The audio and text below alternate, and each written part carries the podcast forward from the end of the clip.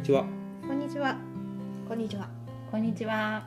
エトセトラの時間でございます。やってまいりましやってた。まいりました。はい。今日のエトセトラもですね、あのすごいですね。あのすごいね、あのやっぱね、人類最大の疑問。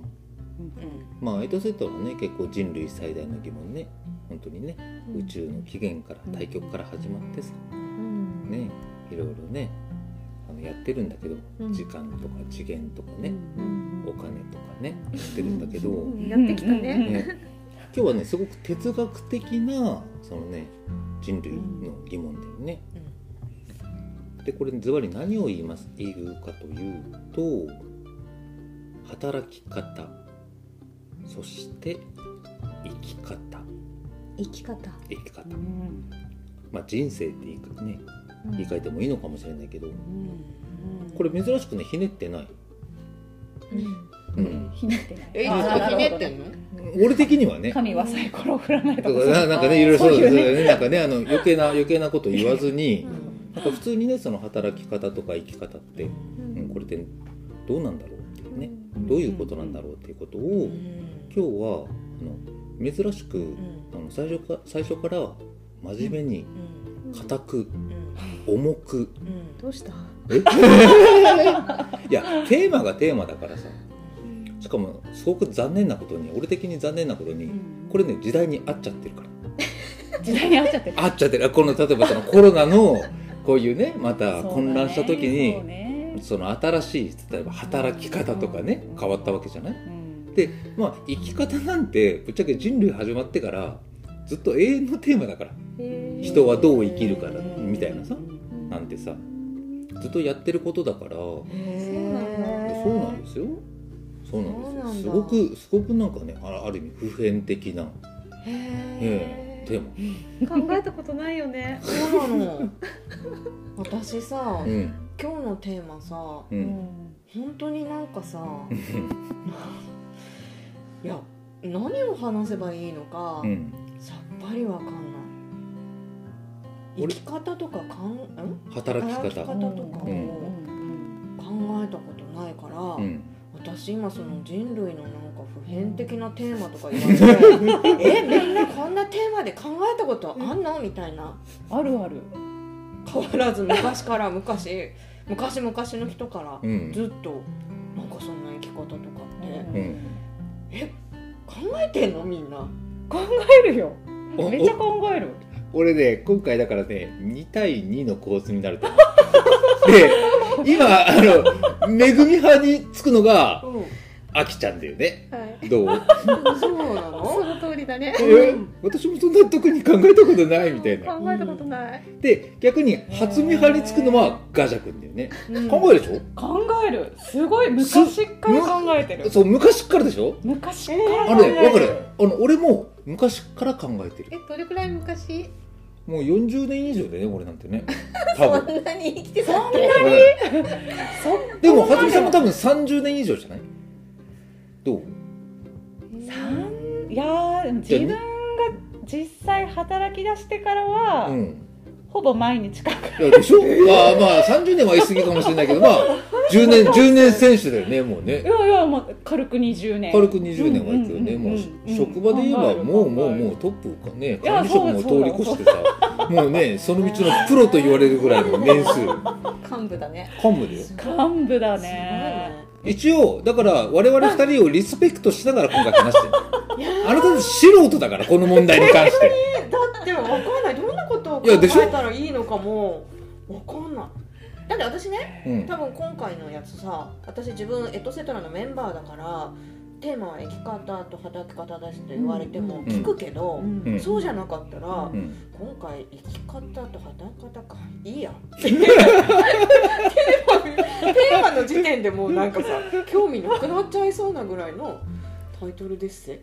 ああいいね。このテンションの低さ。この温度差。そうなんだ。確かねうん確かにそうだわ。えふーんみたいな。へえまあこれがね収録終わった後にまあ二人がどうなってるかすごく楽しみ。うん。ね。二人は変わらないと思うあそう？うん。変 変わらないと思う。わかんない終わよ。った後も？かんないすごい毎日私も考えるようになるかもしれない。生き方明日からの恵みが変わるかもしれない。変わるだ私も明日からの初見が変わるかもしれない。こっちに行っちゃダメだよ。この二人に行っちゃダメだからねなんでなんで？考えるのやめたってなるかもしれない。考えなくてもでも多分こうやって生きてはいけるってことだよね。うん。割と幸せに生きてるよね。そうだね。ね。まあまあまあ。でも中にはさあのねやっぱそういうのを考える人たちもいるし、うん。でそれを問題としてねうん。やっぱりあの、うん、なんだろうなあの今取り上げられてる部分って多いと。特に働き方なんて分かりやすいと思うけど、ううん。ん、だから今日はまあ時代にもマッチしたこの2つのテーマをうん。あのトークでやっていきたいと思います。はい。はい。であの前回のねサイコロ企画会議の時にうん。ちょっとねあのこれ初見さんの方からとりあえずね、うん。テーマとしては出してもらったんだけどうん。ちょっともう一回なんでねこのテーマに、うん。あのうんうんしたかっていうのと、うん。なんか初見さんなりのうんちょっとね生き方働き方であの思うところをまず言ってってもらえたらと思うんですが、わかりました。お願いします。はい。真面目に生きてきた。はい。この私が。そこの私が。不真面目に生きてきたこの二人に。私もすごい真面目に生きてきたよ真面目にしかど切ってもきちんとしてる私だしそうそうそれはもうそうそテれは認める。そう。どこもどこもなんていうの不真面目なところがないもうきちんとして。るねきちんとしてるの代表 いやそんなことないんだけどさ。本当。あのオリンピックでもしうん。きちんとしてる選手権があったら。金メダル？金メダルだよ。いや違う違う違う金金は分かんない。世界世界 世界ランクがあるから分かんないけど代表にはなれるっちゅうそう。あ日本代表には代表にはなれるっちゅう話うんそうか。ワールドクラスは分かんないからすごいやつらいっぱいいると思う。本当すごいのもちろんいっぱいいる。いいとこ行くと思うんだけどさ。多分でも12歳ぐらいの天才がね現れる。え12そうそうそうそう。つみちゃんはねきちんとしすぎなのね。ちょっとだけ言ってもいい？いやちょっと初見さんに初見さんに許可で初見さんの私はどうしてこんなに初美ちゃんがきちんとしてるって言うかっていうとさ、うんうん。初美ちゃん覚えてるでしょ？みんなであのなんかさ、うんうん。焼肉？バーベキューみたいな外まだで言うかさそれ。外でなんかみんなで肉焼いて食べる的なさ、うん。よくあんじゃん。あ夏にねね夏イベントとしてさ、お互いなんかみんななんかこうね。でなんかになんかさ各自さ持ってきた持焼きってきた。たいもの持ってきてみたいな感じでさ、家にあるものとかさ、うん。適当になんかこう持ってったよね、うん。私も多分持ってって、うん。あの時多分あきちゃんもいたと思うんだけど。えいたんだ？うん。いたと思う。いたよいたいた、あのエコパでやった時だそうそうそうそう。え泊まったんだよコテージ、みんなで、あいたいたいたいた。うん、いたよ、私あの時あきちゃんが作ってくれたあのいちごのホットワイン。あホットワインね。そうめっちゃ美味しくて。そう。はいはいはい。これまた飲みたいうんわかった。その時にだよ、うん。その時に。家からさ焼きたいものなんか適当に持ってきてって言ってさ私さ、うん。まあ、適当にさ多分なんかタッパーみたいなやつにさ、うん。何を持ってったかも覚えてないんだけうど、ん。野菜とか、ん。まあ、ウインナーとかわかんない。適当に入れてったよね、うんうん。普通そうだと思ってたんだけど、はつみちゃんがさうん。家から持ってきたものをさこれってさ出てきた時にさ、同じまあタッパーのような入れ物に入ってたんだけど、うん。それが綺麗にさうん。仕切られていはいて、なんかねそのエリンギとかうね、ん。なんかなんなのあれ？ししとうとかいたのわかんないけどなんか なんか。野菜たちがね、それぞれなんていうの？同じ大きさでさ同じ幅でさうんはいはい。はいにそのタッパーの中で整列してあ並あんでたのはいはいはい綺麗に。うんうんうん。横にも縦にも綺麗に、そんな持ってき方する人いるんだと思ってさびっくりしたのね。私自分の雑さと。はいはい。はいで出して焼けばね一緒じゃん、ね、どうせそっから出してさ出して焼くんだから別に綺麗にさ並んでなくてもいいじゃんって思ったんだけど持っていければね。うんに並んでたの。はいはいうんなはんかうっすら記憶あるわ。私はすごいその時もびっくりして「何これ!」って言ったと思うんだけど。もう一つその時にねこの人なんてきちんとしてんの？って思ったのがコテージあコテージでいいんだよね。コテージだね。うん、うん。泊まったの。うん。そしたらお布団がちゃんとついてるところだったのね、そこはね。で夜布団使って布団のカバーとか枕カバーとかかかってるやつその私たちが使ったらその後クリーニングに出すから、うんそのカバー類は一式外してそのカバーを入れておくカゴがあるので、はいはい。そこに入れておいてくださいって言われたの、うん。だから朝起きては 外すよね、うん。そしたらさそれさすクリーニングに行くって決まってる洗濯に行くって決まってるものだから、まあぐちゃぐちゃにはしないまでもさっさっさっとこうなんていうのうん。パッパッと畳んでさ、うん。なんとなくこう畳んだ状態でそのカゴの中に入れるって、うんそれでいいと思った私。うんううん。んみんなそうすると思った、うん。そしたらさ一人だけさこれクリーニングから帰ってきたのっていうぐらいさ綺麗にさ四つ角揃えてさ本当にピタッてなったさ。それだいぶ持ってるけどね。いや持ってるよ持ってる持ってる本当に。これクリーニングから帰ってきてこれこれからかけるんですかっていうさ新しい状態の。ピタッとしたやつをさ。ちょっとこのめぐちゃんの動作をさ見せてあげられまあそうだないね。このね。残念なんだけどさっていう手の手の動きねあポイントだと顔の傾け方ねあの伝わるもんねがそのカゴに入ってて何と思ってびっくりしたよねそうか、うんあれ以来私はもうはだからあれ以来初美ちゃんがどんなんていうのきちんとしてるところ私にもういろいろ見せてくれるんだけどさ、うんそれ以外にもあった。あったのあるよ まあ、とにかく整理整頓がきちんとしてるよね。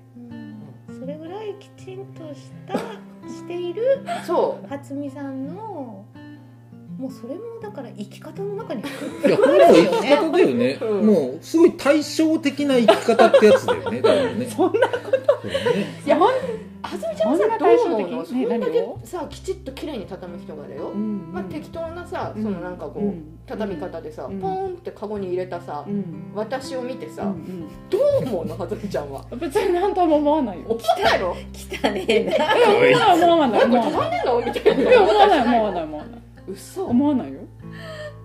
本当に？いつかいつか丸々してやるとか思思ったりしてる思わない思わないよくそんなんでこれまで生きてこれたなとか思思わないの？思わない。思わない。思わないんだ。思わない。うんうん。私はすごい反省したけどねそんなのへえと思って。うん忘れられない思い出。それで何の話？いやだからいやうんうん。よかった。あのこれから戻るけど 多分ね多分ねこれから話進めてったらめぐみさんもっとね衝撃を受けると思うそうだようね、ん見たことのないなんかこう。そう考え 考え方と視点で あの来るからうんえ世の中そんな風に私見たことないっていうのだらけだから本当心して聞いてるだらけ。だらけだらこれ。から大丈夫かな？最後まで持つかな？いや持たないかもしれないけど、う んうん、だってそんなピシッとした初見さんがねうん。問題提起するわけだこれから。そうだった。そうだよ。うん。そんな彼女が生き方と働き方について疑問に思ったことがあるんだもん。そんなめぐみさんに対して思った疑問じゃなくてさこいつダメだなじゃなくてもっと大きい問題ってことだよね。どうしようすごいちっちゃかったら。まあ小さくてもいい、小さくてもいい。まあとりあえずでうんうんうん。もねふと思ったそのきっかけっていうかさ。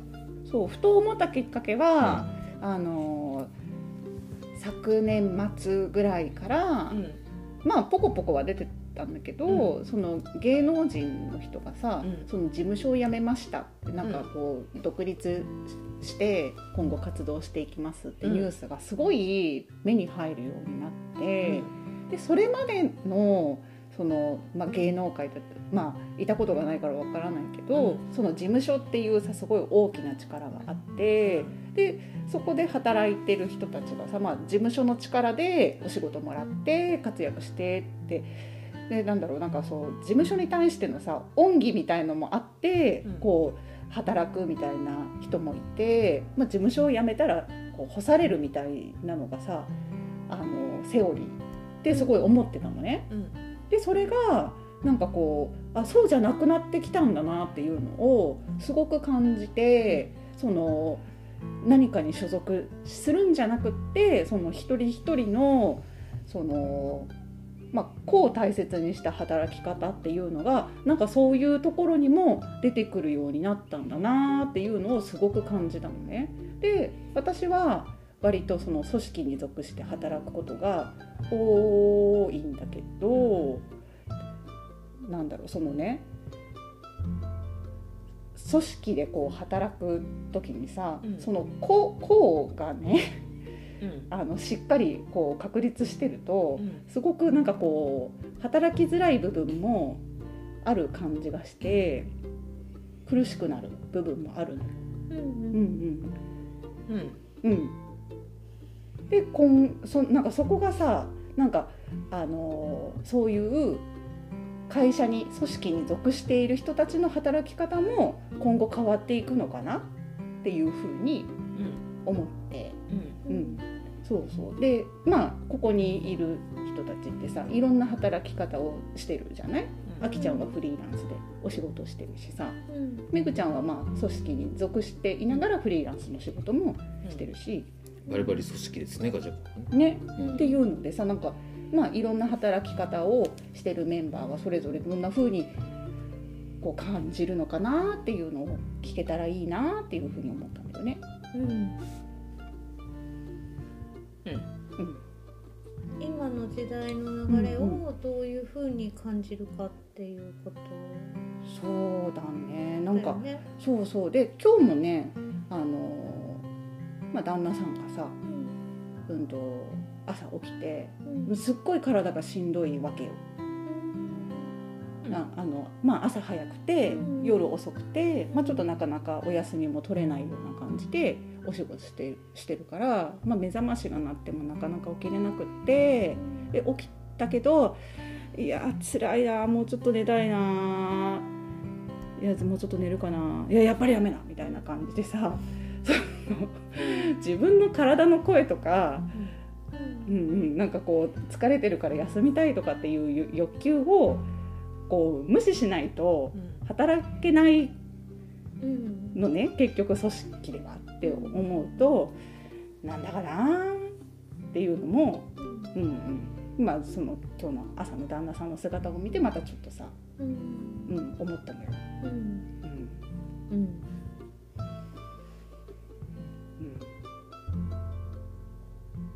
そう。効率が悪いんですそうそうそう。で組織で。そうそうなの組そうなの。織でのまあ、うん。今までの組織でうん行われてきた、うん。あの働き方というのはうん効率が悪い。うんね。と私は思っている。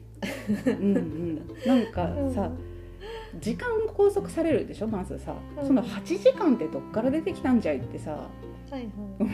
そのうん。なんか今その日本ってね、まあ、正職で働きます。でそれなりにその収入も保障されてる。福利厚生も保障されてるってなったらさまあ8時間っていうさその拘束がまあオーソドックスかなと思うんだけどうん。その8時間拘束されてるっていうのもすごい大きいなーっていうふうに、うん。うんうん、思うんだよね。うん。ちょっとだけうんうん。いい？喋っても、はい今日そのさはた、まあ、生き方働き方っていうテーマでさ私あのまあ特にそんなにね今まであの考えてきたことはないんだけど、うん。あの100年前うんがうん。どうだったのかなと思ったわけ、それで100年前っていうと、うんうん。まあ、えっとう1921ん年、まあ、うんうんうん。20年代なんだよね。うん。でさ8時間の勤務になったのもさうんうん。ちょっと待ってね。書いてあって。100年前って昭和なんだ。うん。まあでもさ今さ100歳の人だって結構いらっしゃるし、うん。まあ、うちの、ね、私の祖母とかもさ去年亡くなったけど、うんうん95だったから、うん大体その時代に生まれてんのさ。うん。へえで昭和生まれぐらい。大正。昭和初期ってね大正の一番最後あたりぐらいじゃないかね。へえこれどうしたらいいんだ。大正。ちょっとうまく出ない大正生まれの人たちがまだ90後半かい？えうん。98歳とか。あじゃあそのぐらいなんだ100ぐらいじゃない昭和が64だとして、んでうん。平成が 31?31 31うん足して95でそうだね。令和が？3 3ああ本当に対象の大正だ終わりぐらい。ねまあ大正の終わりぐらいだね、そうかそうか。見たいのが出てこない。残残念。あ出てくる。念来た。来た。来たよ。来た来た戦戦時中かいあのねそう日本はねうん。第二次世界大戦はやってないのかなまだいつだ？ぐらいか。第一次世界大戦の戦後じゃない？その前にね、うんうん。そのロシアと戦争したりとかさ、もううちのばあちゃんもね今100歳なんだけどさうんうん。そうだよ生ねまれてからずっと戦争してるんだよこの国はって言われて俺も初めてそうずっと戦争してんだよね日本実はね、うん。その負けるまでね原爆落とされるまでってさ、ううんんだから戦争中です。うん。だから多分中国と戦争してた頃じゃない？そのねサラリーマンの枠組みが出来上がってきたのがちょうどその1920年代なんですでちなみにねうんうんサラリーってうんお給料うん。そうサラリーがうんどこから来てるかというと、うん。うんあの語源ね。うんうん。塩なの。塩。塩。あの俺知ってるよあきちゃん。嘘。あでもえちょっと言ってみて。さすが赤尺いや雑学をうんいや王じゃないんだけど。あのね昔はねうん。お金じゃなくて塩だったの。そうほう。ほう。働いたら塩をもらってたわけ。古代ローマ帝国時代には兵士たちがうん。給料としてもらっていたのが塩でした。うんその塩が、うんうんうんうん。えー、とラテン語うでん。サラリウム。うん。なんだってでそこから英語のサラリーとういうん。言葉ができて塩もらって何するの？いやあの人間で生きるのに必要だよね。でで簡単に手に入るものじゃないのさ塩っいやてうんうん。でも生きるためには必要なの。あーなるほどね塩分って。うん料理とかそういうのに使うと？味付けだと思うんだ多分。うんうんそれってやっぱり保存も効くしそう。ね、うんであと敵討ちする時には塩がダメ塩料理ダメでアラビアンナイトの話で言ってどういうこと？敵討ちをするとき誰？塩料理。たなんかね人を殺す時にね、うん。なんかねなんか塩料理は食べちゃいけないって。理由は知らない。へえあ自分が食べちゃダメ。自分が食べちゃう。へえでなんだっけ？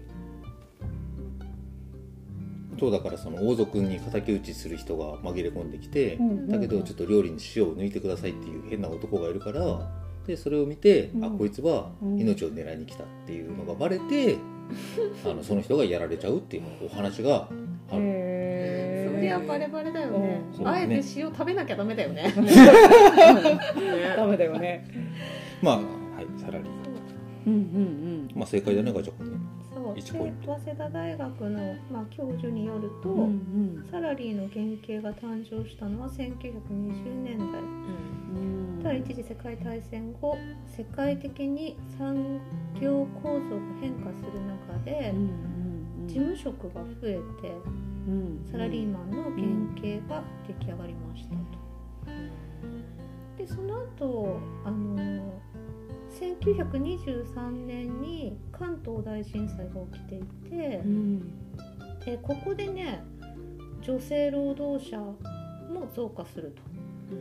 震災で夫を亡くしたことで女性も働かなければ立ち行かない状況に陥った。うんのでうんサラリーマンだけではなくうん。OL うんが誕生したのもこの時代うん。だそうです。で、うん。まあ、そのちょっと後だね。大正昭和初期うんにうん。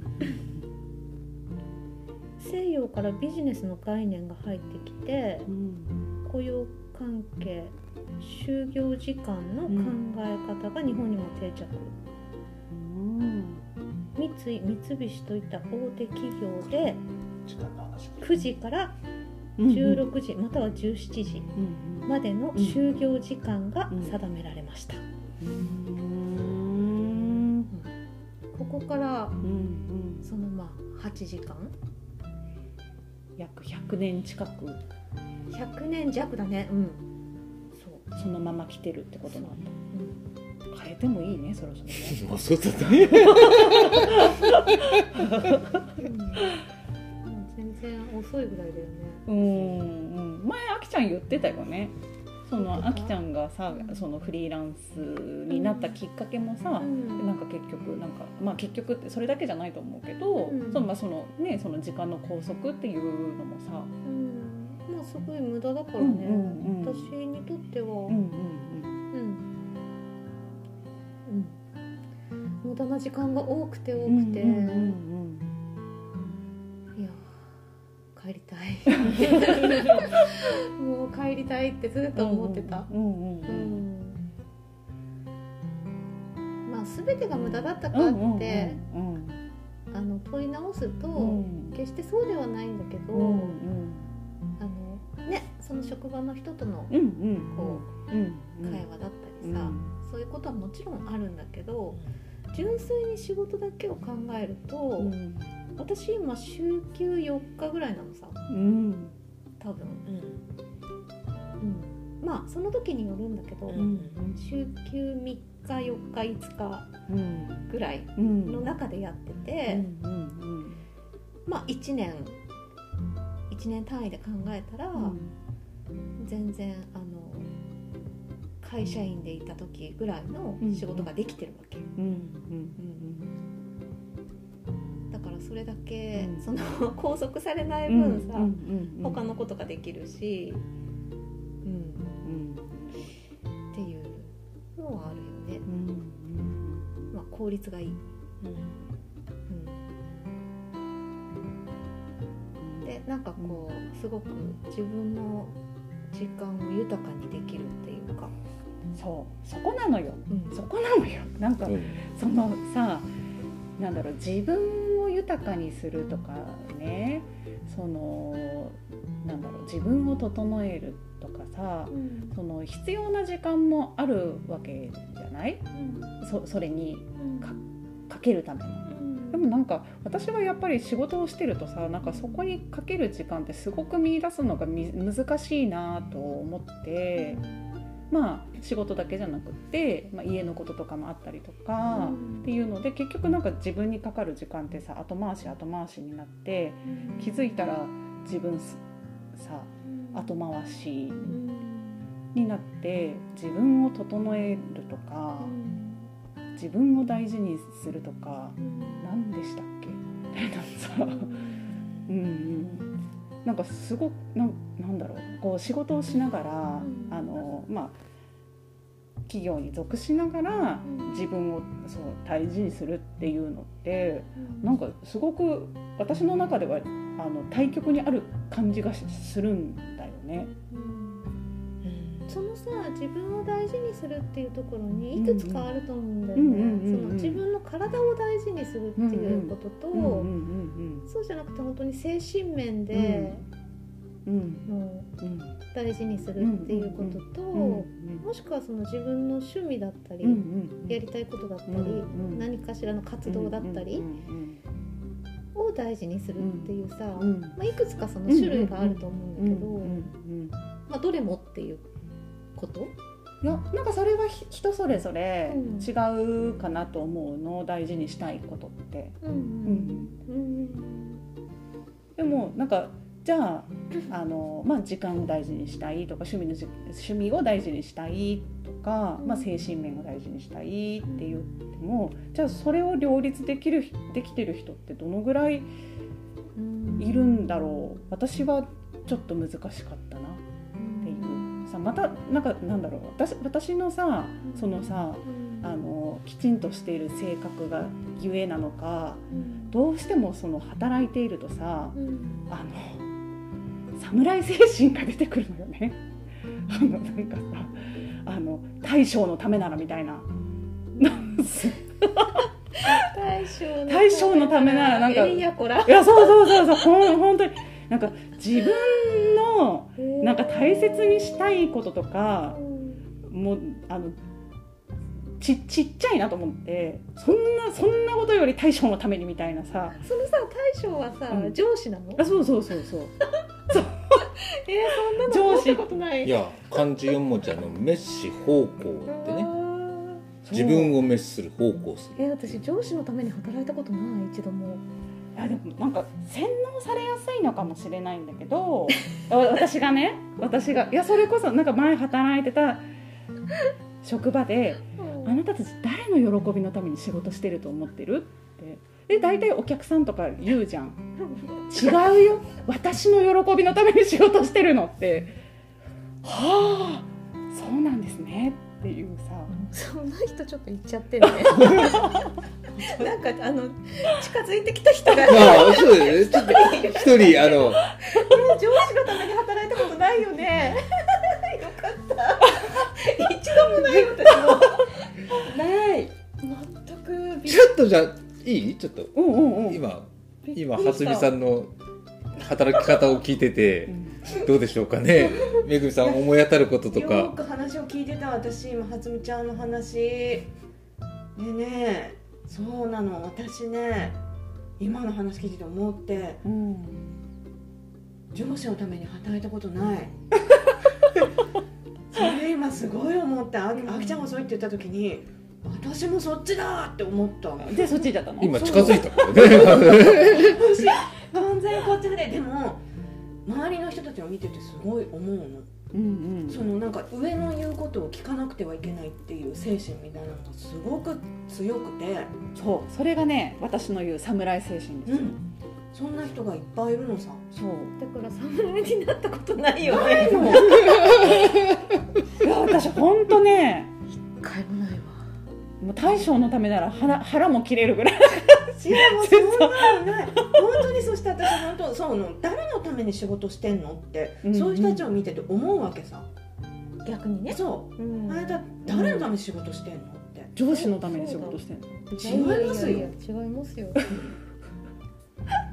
違う違うと思って。だから私そういうのすごい気になるから。うん。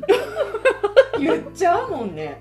だ言っちゃうのさ私はさ。うん。いやでもそれで私さ上司にさなんうんうてんいうの、な何何を言ってんだみたいなさ、うん。うん少し黙れみたいなことをさ、うんうん。言われたこともない。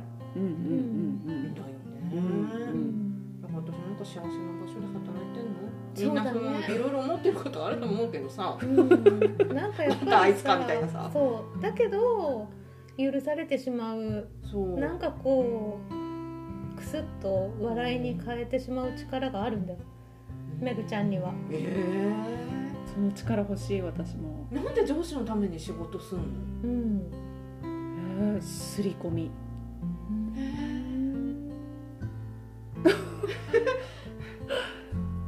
まあ、私さその普段働いてるっていうかね、うん。うんそのまあ少子金に属して働いてるのは高齢者施設。うんううんんで私たちはその利用者さんの生活をまあ支えるサポートするお仕事をうん。してるわけ。利用者さんのために、うん。おじいちゃんおばあちゃんのためにうん。私たちは働いています、うん。そこを崩すなって思うんだよね。そうじゃない仕事をするなって思うんだようん。ね、うんでそうじゃないっていう場面が出てきた時に私は言っちゃうんだよ。うんうん口に出して。うんうん。誰のために仕事してんのっていうこと。うん。うんもう自分たちがそのなんかこう仕事上で、まあ、人間関係とかまあいろいろあるよね。組織にいるとさ。うん人手不足とかもいろいろ問題っていろいろあるし。それで困るっていうかさそれで、うん、苦労するっていうかまあなんかうんあるのが自分たち職員側だったらいいんだけどうんうんそれがうん。利用者さんあのおじいちゃんおばあちゃんの方にうんそのしわ寄せが行くよっていうふうになったら、うんそれはもうどうにかしないとダメでしょっていううんうふうん。にうん。なるっていうか、うんね、そこをでも私崩したことないな。その病院勤めてた看護師の時もそうだった。うん。なんかこう私は割とどちらかというとこうカーッとなったりとかする方かもしれないっていうかなんて言うんだろう。納得がいかないとか、うんうんそういうことが自分の中でこう、うん。まあ、いろいろ起こるっていうかさ。そういう時にいつも自分にもなんかそういう問いかけ方をする私は誰のために仕事してるっていう。今私これ誰を守ってるっていう。なんていうの、うんなんかこう意見が言えないとかこう思うんだけどんって飲み込みそうになった時にうん。うん。今私が守ってるのは誰ですかっていう問いかけを。うん。自分自身ですか？それとも患者さんですか？みたいなさ。ううん。んなんかそういう問いかけをいつもするな。で答えがその自分自身の身を守ってるなって思った時とかになったら、うんうんなんかそうじゃないっていうゴーサインが自分に出るっていうか、お尻に火つくっていうか「いけ突撃!」みたいな感じになんかどっかなっちゃう私よく生きてきたねそれで幸せに私もね似たような感じで私はやっぱりねそれが読者なんだよね、まあ、自分が、ね、紙媒体にしてもウェブにしても、人の目に触れるものを、うんうん。あの作らせてもらってるっていう時に、まあ、見てくれる人、うん。読んでくれる人で、うん。そこからまあ派生するうんもの。うん。っていうのがめぐちゃんのそのおじいちゃんおばあちゃん利用者さんだったり患者さんっていうのとうん。イコールなのかなっていううん聞いてて思ったんだけど、私もずっとそうでさただまあいろんな人がやっぱり絡むんで。うん。うんあのまあ今回はもうここまでかなみたいな、うんうん。しょうがないかなっていうあの妥協する部分ももちろんうんあのケースバイケースではあるんだけど、うんでもその自分のやっぱりモチベーションとかあの何のために仕事してるかっていうのはもうそこ。は私もあのあるのずっと。揺るぎないものが。何なんだろう。思ったことがなかった。どこからどこからが変わったんだよ。でもなんかそういう人たちがいるっていうかそうだなと思って見てそれがなんかまあしんどそうだなあとなんか優しい人はそうそうなっちゃうなって思ったりもする。そのさどこかからっていうのは、うんうんうん社会人になって働いてきた中で、うんうんそのタイミングきっかけが何かあったのかうんね。明確にあったのは、うん。その働いてた職場で、うん。まあ、職場内セミナーみたいなのがあって、うん。まあ、そこでそう教えられたっていうのはうん一つあるよね、うん。上司のそうそうそうそう。え？うんうん。その社内セミナーで？うん。うん。やば。変だよね。うん。そこで変な洗そうそこそこでまあ完全にスイッチが入ってそれが正しいんだって思っちゃった部分はさすごくある。えそれ今のさ業種？今の業種。ええそうそういやなんかそれこそさ自分もさ、まあ、接客業やってたりとかうん。子供相手のお仕事してたりとかしてさその時にまあお客様のためにとか子供たちのためにっていう風にやってたけどまあそこでなんかスーパーの例えがあってじゃああなたは誰のために仕事をしてるの？って言ってでその、まあ、聞かれた店員さんが「あのお客様のためです」違うよ社長からあなたお給料いただいてるんだよだから社長のために働くんだよそれが正しいんだよっていう話だったのよ。えそれをさうんうん聞いてさ、うんえバカじゃないって思わなかったの？はいっていう感なんで？メモメモみたいなじ。なんでちょっと待ってはいはいちょっと待って。はいあきこちゃんあのそこがさそのやそこさすごい大きなさターニングポイントっていやいうかそうそうそうさそ多分同じセミナー うん。を私とかうん。うん。めぐちゃんが受けてう、て、うん。そうそういうさ自信満々にそんなことをさ 言われてだよ。は？って思うよね。私はそのセミナー受けてたらきっとメモして今は上司のために仕事してた嘘。受けてないから。よ。いやははっと思わないまでも、うん。違和感感じるよね。それがねうん。本当なのかどうかって考えない、考えなかったねだってさそのさ社長からねお給料あなたもらってるんだから、うんうん。社長のために働くのは当たり前でしょって、うんうんじゃあその社長の給料ねうん、うんうん。誰のお金からねうん。できてんのってお客様でしょ、うんうんうん。っていうところまで考えない？いやなんかそなんかでその時は、うん。その結局それはなんだろう。その社長がうん。正しい経営者だった場合の話ね、あそういうことがそうそうそうそうそうそう、うん。例え話で。まあすごく健全なうん。経営者でお客様のことをすごく考えてる経営者うん。だった場合の話、ううん。ん、でその結局その社長の喜びのために働いてるサラサラリー下のもの下々の者たちは。うん。でじゃあ社長の喜びは何かって言ったら社長はお客様を幸せにすること。だから私たちもお客様の幸せのために働きます。っていうのが正しい流れだよ。っていう話だと。うん。うん。うんうん。ちょっとあんまりよくわかんない、うん。変な話だねって思っちゃうけどね。変な話だうねと思ううん。うん。でもそこから、まあ、働いてる職場があれちょっと違う方行っちゃったなっていう感じはすごいある、うん。ん。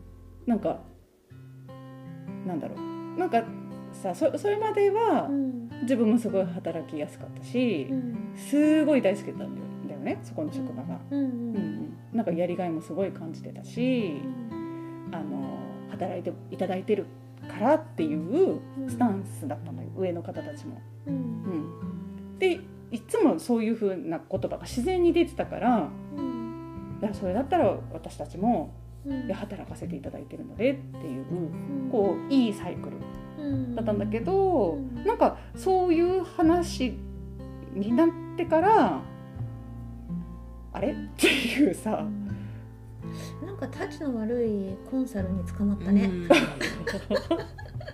そこの経営者はね多分。いや。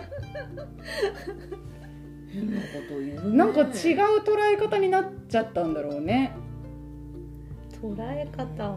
うん。まあどっちにしてもさ、うんうんうんうん。どんな捉え方しててもいいけど、うんうんうんその正しい経営者かどうかをんまずうんうん決めるのがおかしいし、うんうんうん何をもってその正しい経営者と決めるのかっていうのは、うんまあいろんなね、うんうん。あの人によっても経験によっても変わると思うし、うんこれが正しいあり方だよっうんてうん言われたところで、それを正しいかどうかうん。決めるのは私だから、うんうん。さうん。いやいそう言われたそう言ってたなとは一応聞くけど、決めるのは私だから、うん。あのそれ全部素直にさ、受け取らなくてもいいよね。セミナーの内容を、そうだね。うん、そそう言ってた会社の人がいます、うんうんそういうセミナーがありましうんうた、ん。そこに自分がいた、うん参加していた、うんうん。それでうんうも、ん。どうするかは私の自由じゃん、うんうんどう判断するかはさ、うんうんうん。でそこで考えるよねやっぱり。うんうんうん。この人たちの言ってること本当かなって、うんうんうんどういう根拠があっうん。て、そういう話になってんのかなって、うんうんいうふうに思っちゃうんだけどな。これちょっといい？うんうん。俺はねあの初見さんが派だから、うん。あのそのセミナーのさ話聞いて、うん。ただねあのーああそうかなるほどってそのねじゃあついていきますボスっていううん感覚っていうのはどちらかというとすごくわかるうん。タイプでさうん。違うかもしれないけど、うんなぜねもうこちら側の人間ってくくっちゃうよ、うんうんうん。違うかもしれないけど。うんうんもうねあのね何も考えず疑問も持たずね要求に応えることが第一なんです我々。与えられた課題に対して。要求に応えたそう。い答えたいじゃないんで答えなきゃならない、うん。うん。えそれさガジャはさそれでそういう人だっていうのは分かった？うん、けど初見さんは違うかもしれないじゃん、いやただ一俺括りに。いやたちょっとごめんね分かりやすいから一括りで鳩見さん違うかもしれないけど、うん。でも傾向としてはあると思うんだ。うん。だからそこにね疑問をね抱くとかないの。何をあのこの人に何をすれば自分が認めてもらえるのかだからあの自分の第一の要求は目の前の人の要求に応えるこああそうか。とと思ってるんだけどこれに対してはどう思う？勝美さん。うんなんか近しいところはある。なんか要求に応えたいっていうよりかはそのその人の喜びになるための仕事をするって思う。その上司とかってことでしょ？その上司とかってこと。でこれ俺は今だから言えるけど、うん。考え的にはあのあきちゃんやめぐみさんの部類でさ、あのすごいなってあの自分の言葉で言えば、あのちょっと私の人って書いて詩人と公の人って書いて公人って言葉使っちゃうけど、んんんガジャ君派は詩人なの。私の詩的なものの考え方するの仕事に対してね。うん。であきちゃんやめぐみさんは公の公人としての考え方をする。うんうん。でまず公の人の考え方っていうのは今言ったみたいにこの仕事の目的は何？誰に対して何をするのかっていうところをまず明確にするわけさ、うん。さっきのねめぐみさんの話で言えば、うんうんうんうん。この施設は誰のための施設かってね。だからだなその人のたその人たちに何をするのかっていうところも明確さうん。そこにめぐみの人格関係ない。うん。あきちゃんのそのねうん。ライターとしての仕事も、うんあきちゃんの人格関係ない。うんうん。ところが詩人の我々は上司の言うことを聞けば自分が認めてもらえる。だから残念なことに物差しは自分。うん。お客様のためじゃない。仕事のためでもない。うん自分がこの人に認められるかどうかっていうのが絶対条件。我々。ごめん。我々ってくくっちゃったけどうん。どう？か。すみさんめっちゃ違和感あるなそこ。ああどうぞ。どうぞ。いやそのなんだろ詩人と個人？ういや詩人と個人じゃなあいその物差しが自分ってこと？物差しがじ自分っていうそうそううん、うん、その上司の喜びのために仕事をすることに私の人格は関係ないって思っちゃう私は。うん。上司をさ喜ばせてさ、ん。どうすんの、逆に言ったらだよ、うんうん。上司が全然喜んでない状態が毎日続くとするようんうね、ん。すんごい不機嫌なの上司、うんうんうんそれってさ、んうん。あ私が悪いんだって思うの？じゃあ。思う。そうだよえねー、それ全然そんな私のせいじゃないよね。うん。でも私は何が悪いんだろうとか私のここが足りないのかもしれないとかっていうふうになるってことでしょ？きっと。思う思う。オーマイガーここで2対2あのねなんだまさかまさかあまさかあきちゃんが出したけど。オーマイガーあここねあの同じ。へえ同じあの。一応さ私誤解されたくないなって思うから言うけど私ちゃんと上司の言うことも聞くよ。いやいやいやいや。仲良くちゃんと仕事してるしさ。と思うんだけど。ねうん。えでもさそれぐらいさ上司を喜ばせたいとか上司にまあ認めてもらえるようなね上司が求める仕事をねやりたいっていうふうに思えるぐらい素晴らしい上司なんじゃないの？ああ。うん。まあ、まず言うけど。この人についていきたいって思うみたいな。上司によるよね。うん。確かに。あのー先に言うけど、うん。そんなことは100 150%ない むしろ肌から見たらそんなダメ上司のためになんでお前がそこまで考えるのっていう人たちに対して我々って言っちゃうけど 我々は精一杯ついていこうとする。なんで？うん。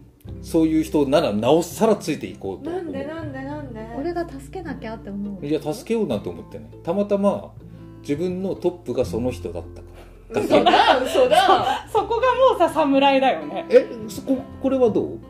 今俺の言ってるところバゼちゃってるけど今。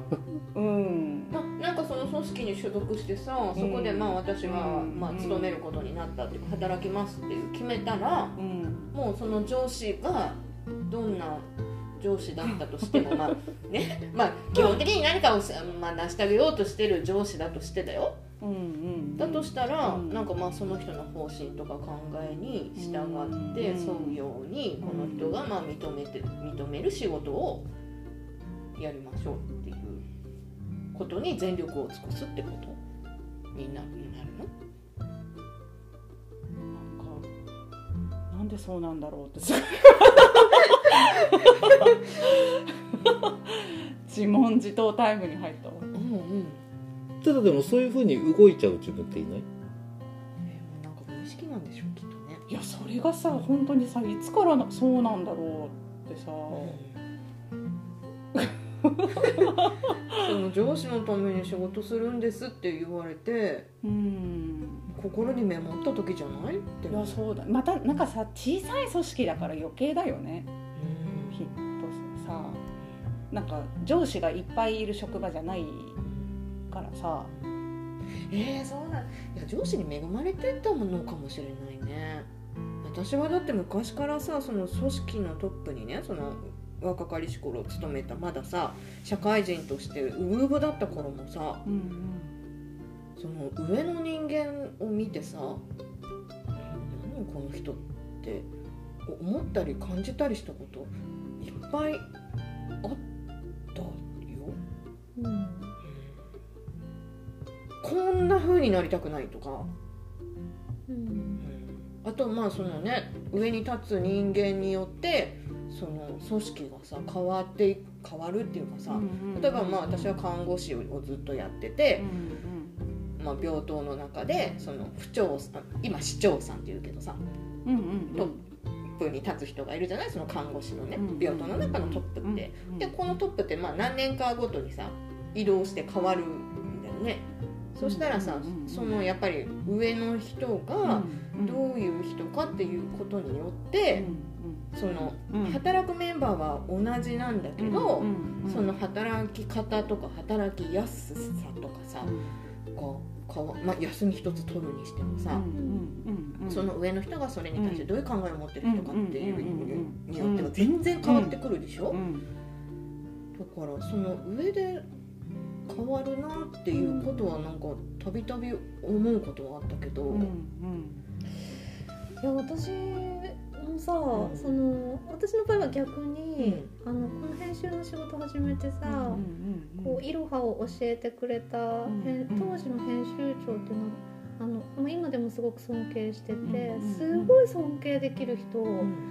だったんだけど、ものすごく尊敬していたし、あのその人の下で仕事始めたことですごい勉強になったなって思うんだけど、その人が喜ぶからっていう感覚はなかったね。その人が喜ぶからこの仕事をしようみたいな。そのだから今いい上司だったんだけど、うん。その上司の喜びのために仕事してるとかしようとかは思ったことない。ないね。自分が仕事をしてなんか先輩とか上司とかがうんうん結果喜んでて、うんうんうんへえこれで喜ぶんだってうんいうのを知ることはあっても、うんうんうんうん、そういうそのそれは結果論であってさ、うんうんうんそそこが目的になったことは一度もない。うん。だってその仕事っていうか事業内容がさ、うん。上司を喜ばせるためうんに存在している事業じゃないでしょ。うん。うんだって組織としての目標とかさうん。課題とかなんかそういうのってさうん。なんかあったりするよね。あるある。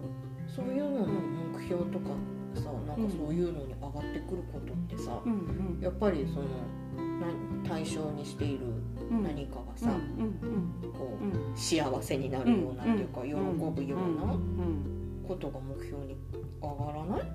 上がる上がる。だからそれが本当の目的っていうか目指すべきところなはずだよね。うんその社会との接点うんがさ、うん上司を喜ばすだけだったら別に社会との接点ないじゃん。うんうん内輪の話でしょ。うん。それ変じゃない？とても。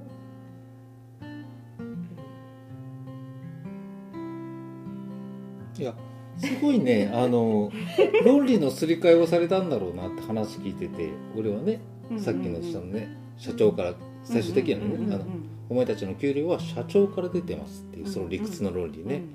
うん。でだからあのねいやうまいこと俺も洗脳っていう言葉使っていいと思うんだけどすり替えられたなとは思うけどさ、うん、結局ねあのね会社の人間たちがさ自分たちにね言うこと聞いてもらえるようにさ、うんねあの例えばね社長はお客様のことを第一に考えてるっていう前提があってさ、うん、でそのお客様のことを第一に考えてるリーダーがいるんだからそのリーダーに付き従うのが部下の役目。っていうなんかね、だから君たちはリーダーの言うことを聞かなきゃいけない。それがお客様のためにつながるよっていうなんかさあのねさも筋道の通ったさあの理屈になるんだけど、でもねこの2人のねあきちゃんめぐみ墓から見れば、いやだって考えることはリーダーの顔色じゃなくてお客さんの反応だろっていうっていうねあの理屈になるんだけどさ、うん、でもそれそういうことやって勝手にされちゃうと会社側は困るっていうかね、あのリーダーはリーダーの考えがあるのにさ、ねたとえ初見さんがお客さんにとって正しいことをしたとしても、リーダーにとってはそれは都合が悪いかもしれない、勝手に動くな初見みたいな、だから俺の言うこと聞けよお前らっていう洗脳だよね。でもこの仕組みってあのずっと続いてきていろんな会社で、ほ他の国は分かんないけど、日本は特に強いと。思う、うん。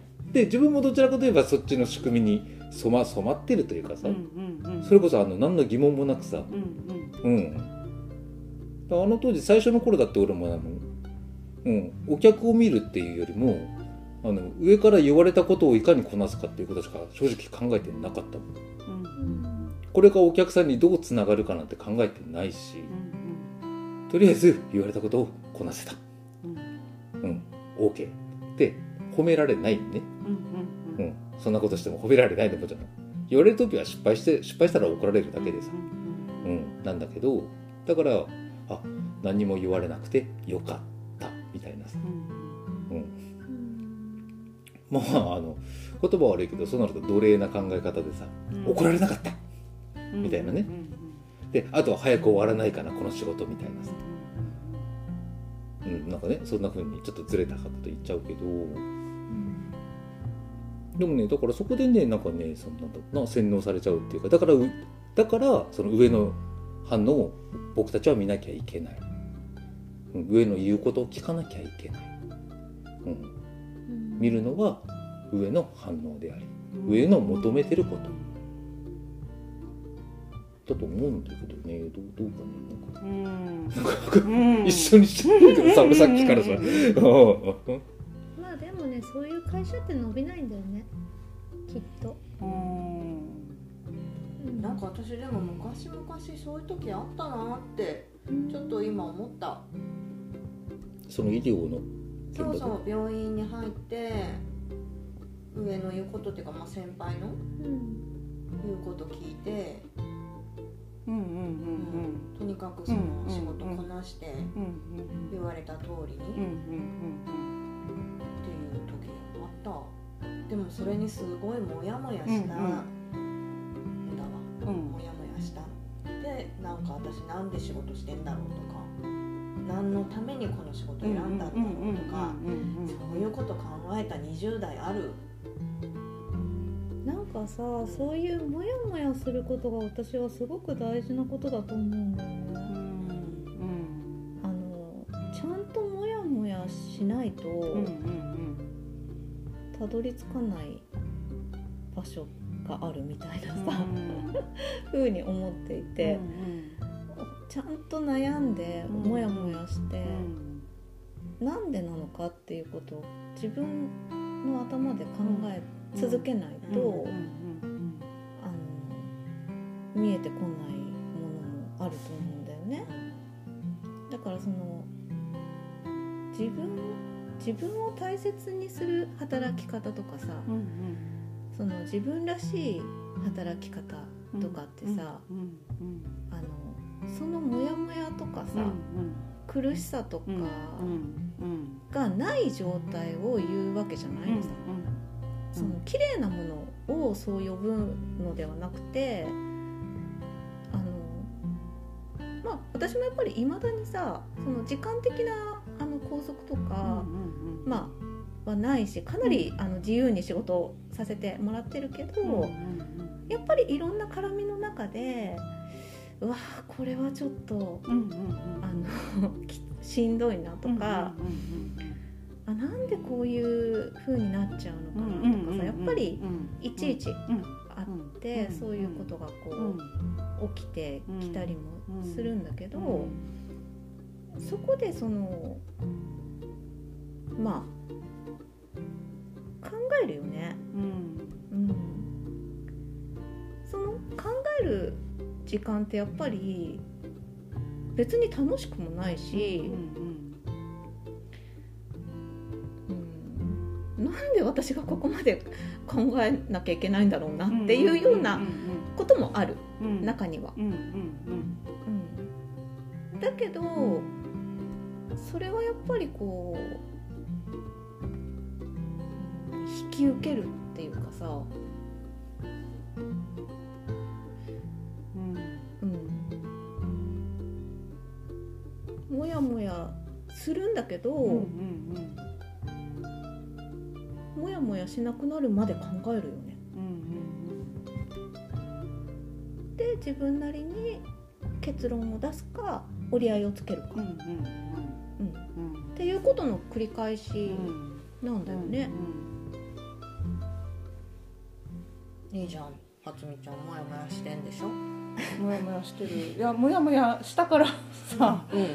そこもいられなくなったわけでさ、うん。うんうんうん、なんだろうすごくなんか自分が振り返ってみていや働きやすかったしすごいやりがいがあった時ってあのその職場を良くしたい。うん。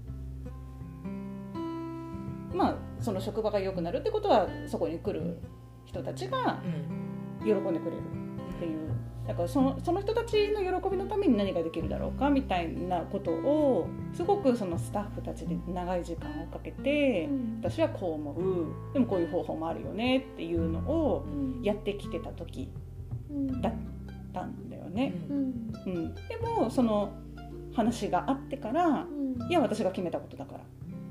っていう。だからその通りやってくださいっていう。上からのその圧が強くなったああそうそうそうそうそうそう。うんうんってなってからもやもやも多くなり私は言ってしまう方だから、私が悪かったの？え悪くないよ。なんか感じで。全く悪くない。1ミリの悪くないようねん悪くない。っていうのでなんかこういあれ言いづらいいな、うん、体動かないな。でなんかうん。私の決めた通りにやりなさいとかさうん。私の言うことに従いなさいみたいなことしかできない上司はさうん。無能なだけだよね、そうだね。うん、私それはすごい思う。うん俺の言うこと聞けみたいな人、うんそうその操ろうとする、うんうん。まあ、管理しやすいような体制を整えるっていうことはうんうんうん能力がないのさ裏う。んを返せば、うんうんうんうんまあ、その程度ってう。んいう、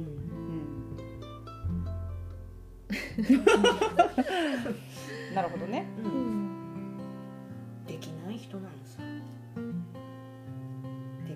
なって思っちゃう。うんうん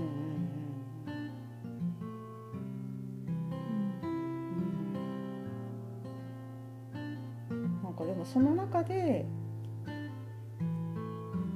こう組織にうんこう順応しつつうん自分も大事にできてる人はできてる感じがしたのよ。うん。でも私はできないの。よ、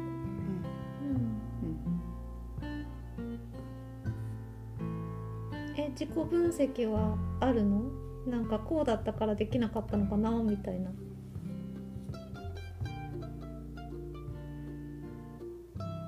自分がちゃんと整ってないなっていうのはある。自分が整ってないそうそうそう。ななんか整ってないくて、まあ、結局さそのさなんだろう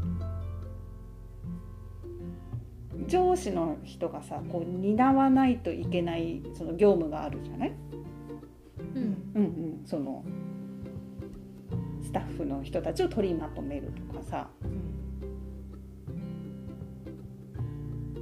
まあううん。んうまく言えないけど。うん。っていうこう部分も押し付けられてた？押し付けらいやなんかねなんだろう。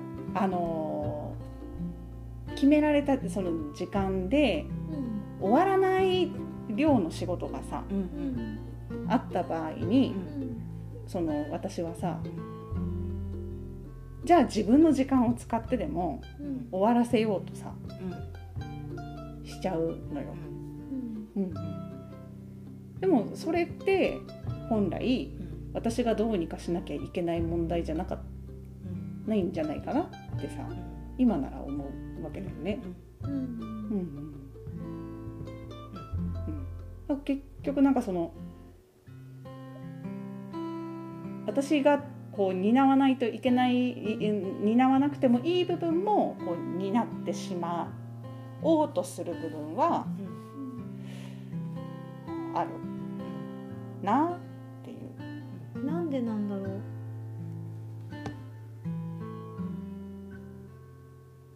の責任の範囲を超えてさ、んうんうんうん。責任を取ろうとするってことだよねそれそうそうそうそうそう。なんで？なんで？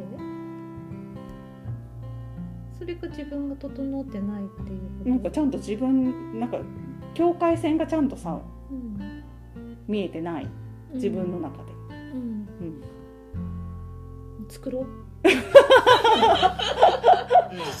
境界線大事だよ。そうそうそう。だからいやそうっていうことだったんだろうなっていうふうに、自分のさ責任うんの範囲外のさ、うん。責任をと取ろうとするっていうことはさ、うん。それさ取りきれないい、そうそうそうそう。どこまで行っても取れないんだよね、うん。うん。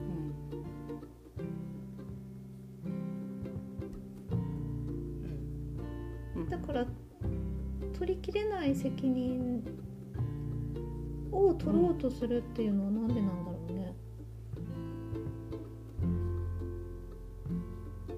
なんでなんだそれがすごく不思議。これいい仲間でくくって。いやであのかぶるところもあるしかぶらないところもあると思うんだけどさ、うんうんうん。これ自分の経験からで今のあきちゃんの質問にうんうんうん対する。俺のねうんうん経験のうん。俺の答えだけど、うんこれねちょっと答えを言う前にこの「なんで?」って素朴にねぶつけられるのはね、正直きついんだ。うん。自分がわからないからその答えがわからないから。うん。だからねそれはあのすごくねなんかぐさりとくるんだよね。あそっか。いやいやそそれてるわけじゃないんだけど あの結構ねいやだからあの答えられづらいやっぱり。うん。答えられない人間にとっては、うん。うん、で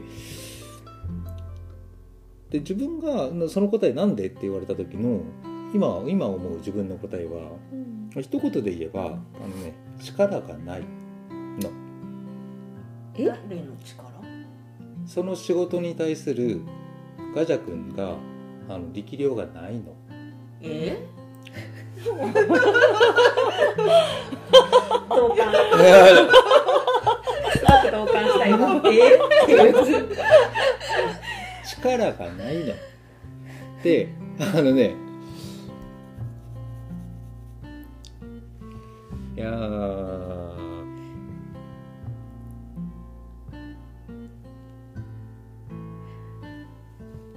まずねうん。状況も見極められないし自分の力も見極められないの。うん。このね力がないってすごく漠然とした言い方だからあのごめんねちょっととても困るけどで一番立ち悪いのはその力のない自分を認めようとしない。これ俺の話ね、うんうん。うんうん、初見さん責めてるわけじゃないし初見さんがこうだって言ってるつもりではないんだよ、うんうん、俺俺の経験で自分自身のうん体験と経験で振り返った時にそういう意味ではあきちゃんやめぐみさんの方が客観的に自分を見てるし周りも見えてるところがガジャ君の場合は自分も見えてないし周りも見えてないんだで本人立ち悪いの見ようと努力してるつもりなんだけど実は逃げてるの。ガジャ君の話これ、ね、ガジャ君の話ね。ガジャ君の話、分かった分かった。うん。え何から逃げてんの？見たくない自分の現実から逃げてる自分がこの仕事をする時にこれをやらなきゃならない。もしくはこれを断らなきゃならないとか。この人に何か言わなきゃならないとか。こういう小さいことをきちんとやらなきゃならないっていうこととか。いろいろあると思うけど逃げてる。分かんい。やないわかんない。で逃げた代わりに別なことでどうにか対処しようとするから本当の問題からどんどんずれていくんだよね。でそうなると現実の課題もこなせないし自分に嘘もつくから自分にも苦しくなってくる。で結局何が問題でどうすればいいのかっていうのがどんどん自分がね分かんなくなってくる。そのさ、ん。自分がなんかやるべきこと？自分がまあここまで責任が自分にあるなっていうところがの一部から逃げてるから自分の責任以外のところまで頑張ろうとするっていうことなの？まあそうだね結果として。それはじ自分の仕事じゃないっていう判断もつかない。私が思うのは、うん他の人うん。うのん責任うんうんの範疇の仕事を取るのは失礼。うんうん相手に失礼。で自分はそれそこには責任がないんだから、自分はしなくていいんだからしない方が楽でしょ？うんうん。自分も。うん。それでいいのっていうくらいしか思ってないの。私は。わかる？いやわかるわかる。の責任とか、うんうん人の仕事取るのは失礼だよ、でこれねガチャ君の話ね。うんうん。うん。あのね本当にねなあれ今何言おうとしたんけな。いやいや言おうと思ったんだけど。うん、思い出してタンバリンでも鳴らす。あ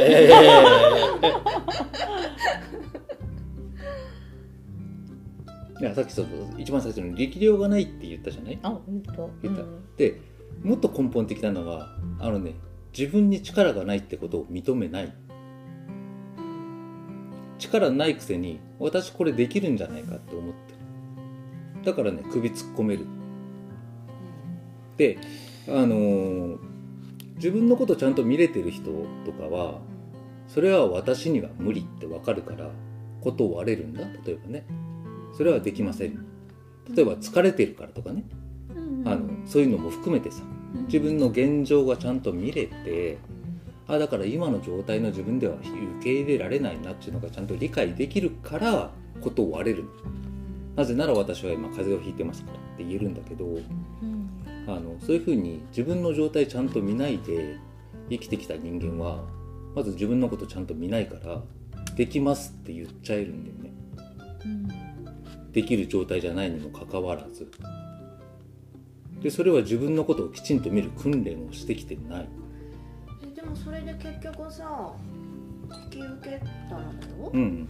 今自分にはちょっとこれこれは無理だなとかさいう状態にまあそれを自分が見えてなかったとして自分のまあ容量を超えた仕事を受けちゃったら結局その仕事をさ中途半端にするか責任をちゃんと果たす仕事ができないわけでしょ？そうです。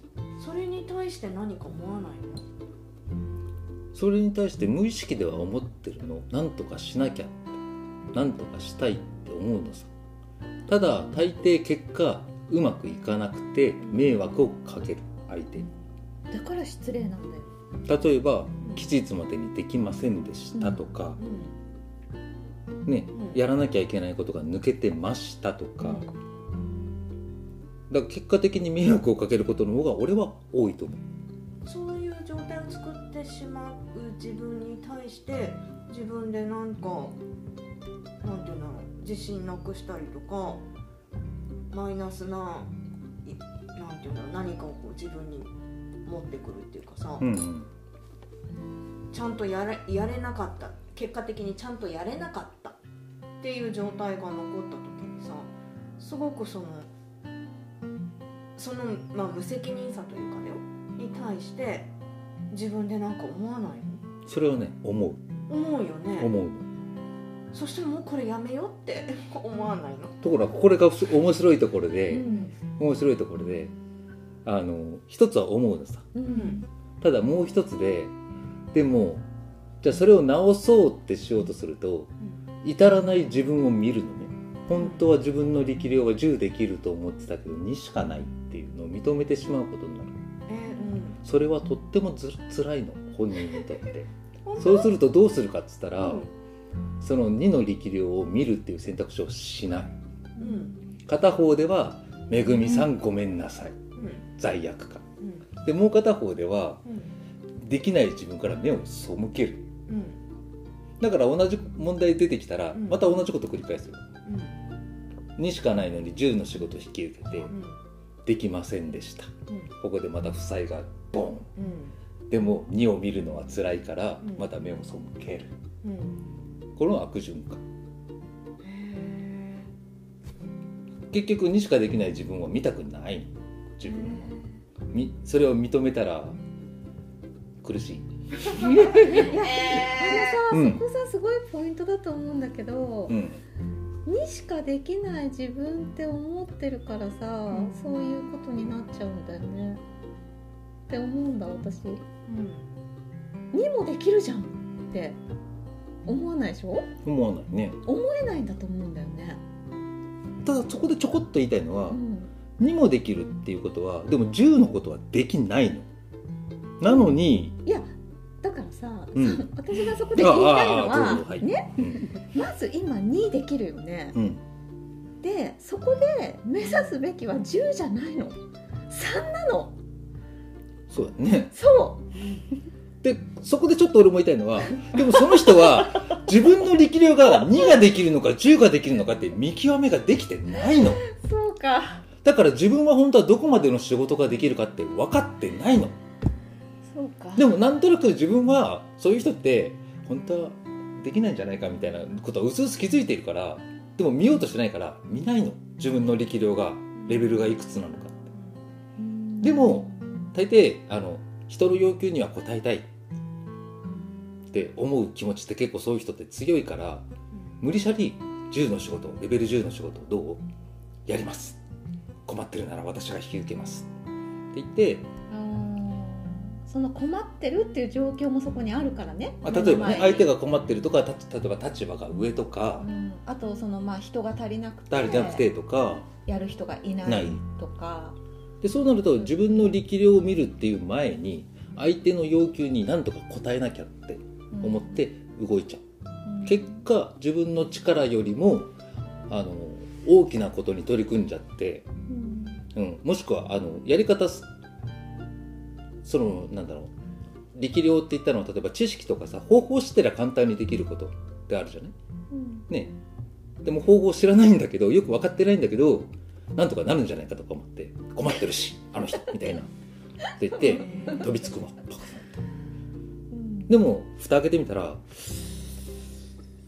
どうしたらいいんだこれってなってでも引き受けたしやらなきゃいけないしって。どんどん自分を追い詰めるよ。えー、苦しそうだねそれ。苦しいよ。いやだってでもそしたらさいつも中途半端な仕事しかできなかったり無責任な状態。結局ね最終的には、うん。その目的を果たせないっていうか結果を出せなかったらさ、うん中途半端な自分で仕事のできない自分を積み上げていくわけじゃない？そうね。そしたら周りからの評価もさあいつは仕事できねえなって何やらしても中途半端だなっていう風になっちゃうじゃん。うん。そんな自分が出来上がっていくことに対しての恐怖はないの？あるの。それだったらさ2の仕事をねうん。毎回2の仕事をして俺は2の仕事できるぜっていう風な2の仕事ができるガジャ君うん。の方が中途半端な仕事しかしないガジャ君よりも全然良くない、そうだから理屈の上ではそれが正しいのさ。でも本人にとっては2の自分を見ることっていうのは辛いの。誰かと比べんの？うん、私もね、うん。そこはねその教育とかさ価値観価値観刷り込みとかさ、なんかそのできる自分でいなきゃいけない。この人のようにできる自分でいなきゃいけないだったりなんかあんじゃないかな。その常にこう比較対象だったりもしくはそのどこかからの刷り込みでさ自分はできていなきゃいけないんだっていうようなものまあ刷り込みじゃないかなと思うんだけど。俺ね多分社会からの刷り込みと自分からの自己暗示。でもその自己暗示もきっとさもっとできなくてはいけないっていうなんかでしょ？まあそうだもっとできなきゃいけないとかっていうのもそうだしなんだろうあのいや自分は例えば困ってる人を助けなきゃならないとかねなんかあの自分なんだろうなじまあうん。なんか自分が作った理想の自分みたいな、うん、うん。幻想。えだーねなんか理想の自分とかある？えー、あにあるあるかな？あるよ。ある？あるちなみにわかんない理想の自分って。あ理想の自分、うんこうなりたい姿？みたいな、うん。いや、うん、まああるんじゃない？本当にある？ただただねあのちょっと個人的な経験で言えば、んまずね人に自分はできませんって言った経験があるかどうかっていうのはでかいと思う、うん俺ができないって言ったことを相手が受け入れられた経験があれば、うん。まだうんできない自分を見れる。うんだけどあのそういうふうにできないんだって言われた時に例えばもっとしっかり我慢してやれとかねあのそういうふうにねあのできない自分を受け入れられなかったら、あのできない自分を見るっていうのは正直きつい。と思ってるんだけど。かぶるようなとこある？私ね、うんそのさ、うん。そのなんだろう10のうち2みたいなのがあったとしたら、なんかその職、まあ、会社全体でねやらなきゃいけないものがさうん。10あったとするじゃない？うん。でそれをまあそこにいるスタッフで分けるでしょ、うん。そしたらまあいろんなさあの考え方だったりとか力量のスタッフがいるからさうん。均等にならないうん。じゃない、うん。じゃんうんうん。うん本当はこの人に3までやってほしいけど1が限界だなってしたら溢れて溢れてくる分があるじゃん。その均等にならなくて、この人が本当は3やってほしいけど1だからじゃあ2余った分どうする、ってなった時にじゃあその2をどうするかっていうのをトップが考えるじゃん。いやいいよ。2持つよってやっちゃうのよ。トップ考えてないじゃんそえしかもさそれさ、うんうん。あの初見さんうんこの2引き受けてもらえる？ってうん。うん言われてからうん。引き受けるのか、うん。自分から行っちゃうのかはどっちなの？両方ある。うん自分から行くこともあるんだ。取りに行くこともあるんだ。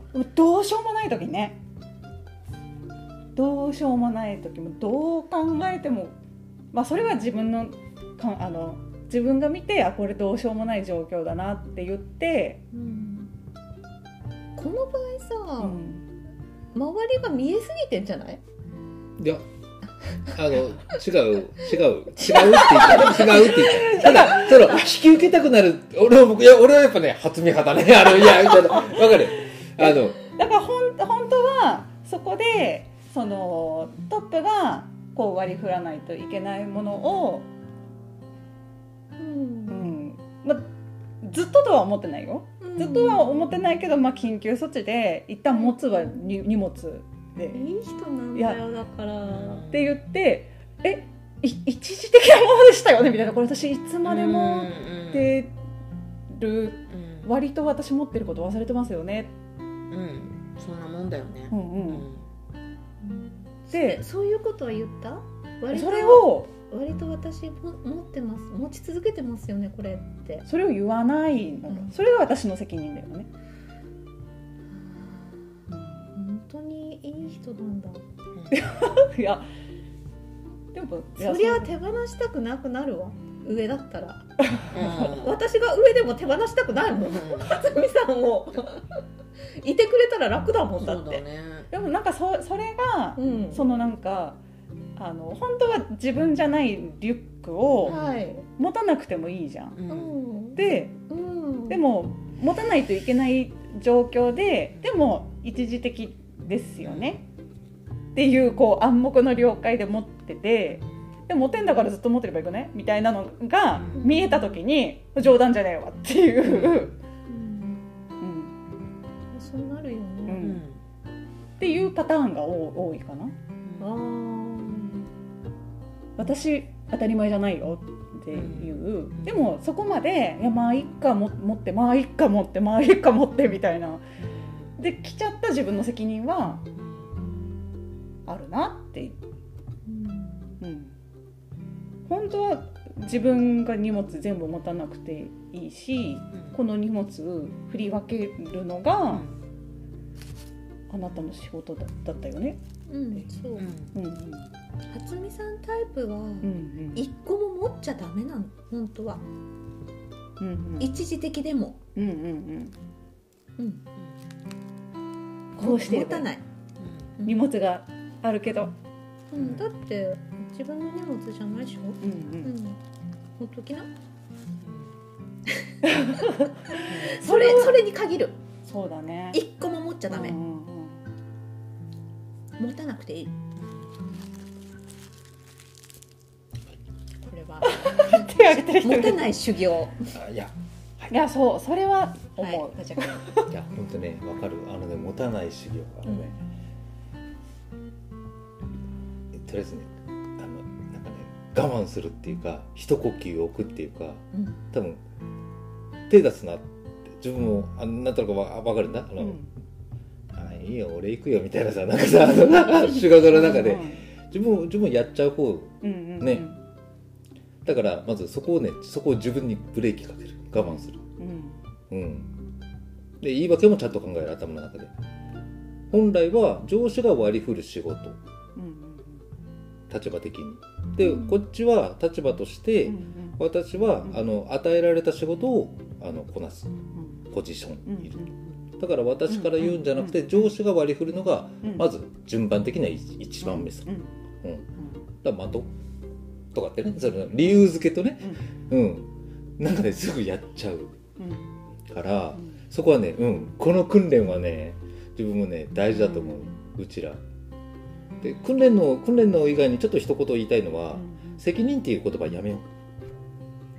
私の責任っていうのはねあのね本当ね自分を追い込むこれはこれは俺の経験論ね、うんうん。俺の責任だからって。うんうんうん。いやもう責任じゃこう例えば行動パターンとか、うんうん。癖とか、うんうんあの趣味でもいいよ、うん、あのねやめた方がいい。うちらうちらってごめん。またくくるけど、その違う言葉に置き換える違う言葉に置き換えた方がいいと思う、うんまずせ、う、うんん。だから責任はやめよう。とは思って思うよ。って思う、うん、無意識に縛ること得意だから。そう。縛り癖がね。もうやっと賛同してくれて今までいろいろなかなか言ったけど。まあね。M だもんね。S, S なのか M なのか分かんないですよ。M じゃない完全に。えでもさ自分をいじめそうそうそう。一人 SM なのよ。いいね相手いらなくて。一人 SM ずーっと一人 SM だよ。それで快感を得てるのかい初めさ悲しみとああ早いい。けどやそう。そのそれ本当それよ。だからうん。辛いんですって言いながら快感なんだよきっと。私の中ではさ。そう？うん。そうなんだ。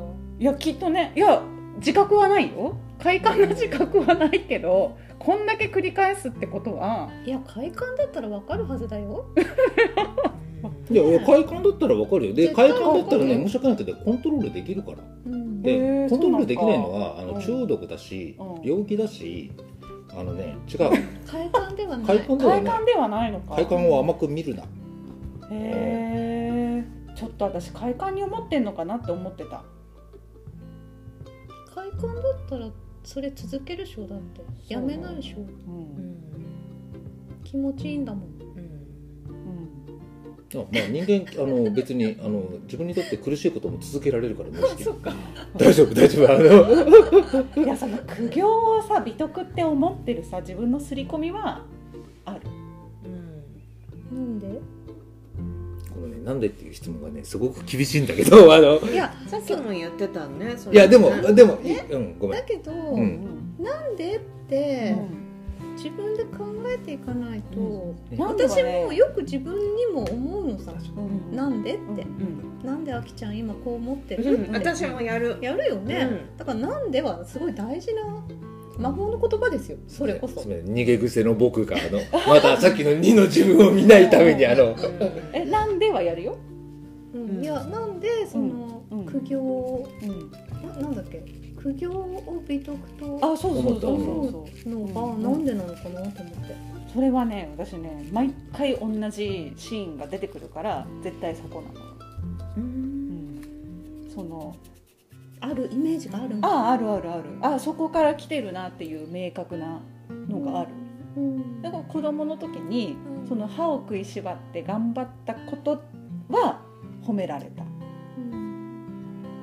むしろそこじゃないと褒められなかったっていうところのまあそういう出来事のシーンが必ず出てくるでそそこだなって私は思ってるんだよね。その記憶をさ書き換えていったらいいんじゃない、どう書き換えたらいいのえ？イメージングして。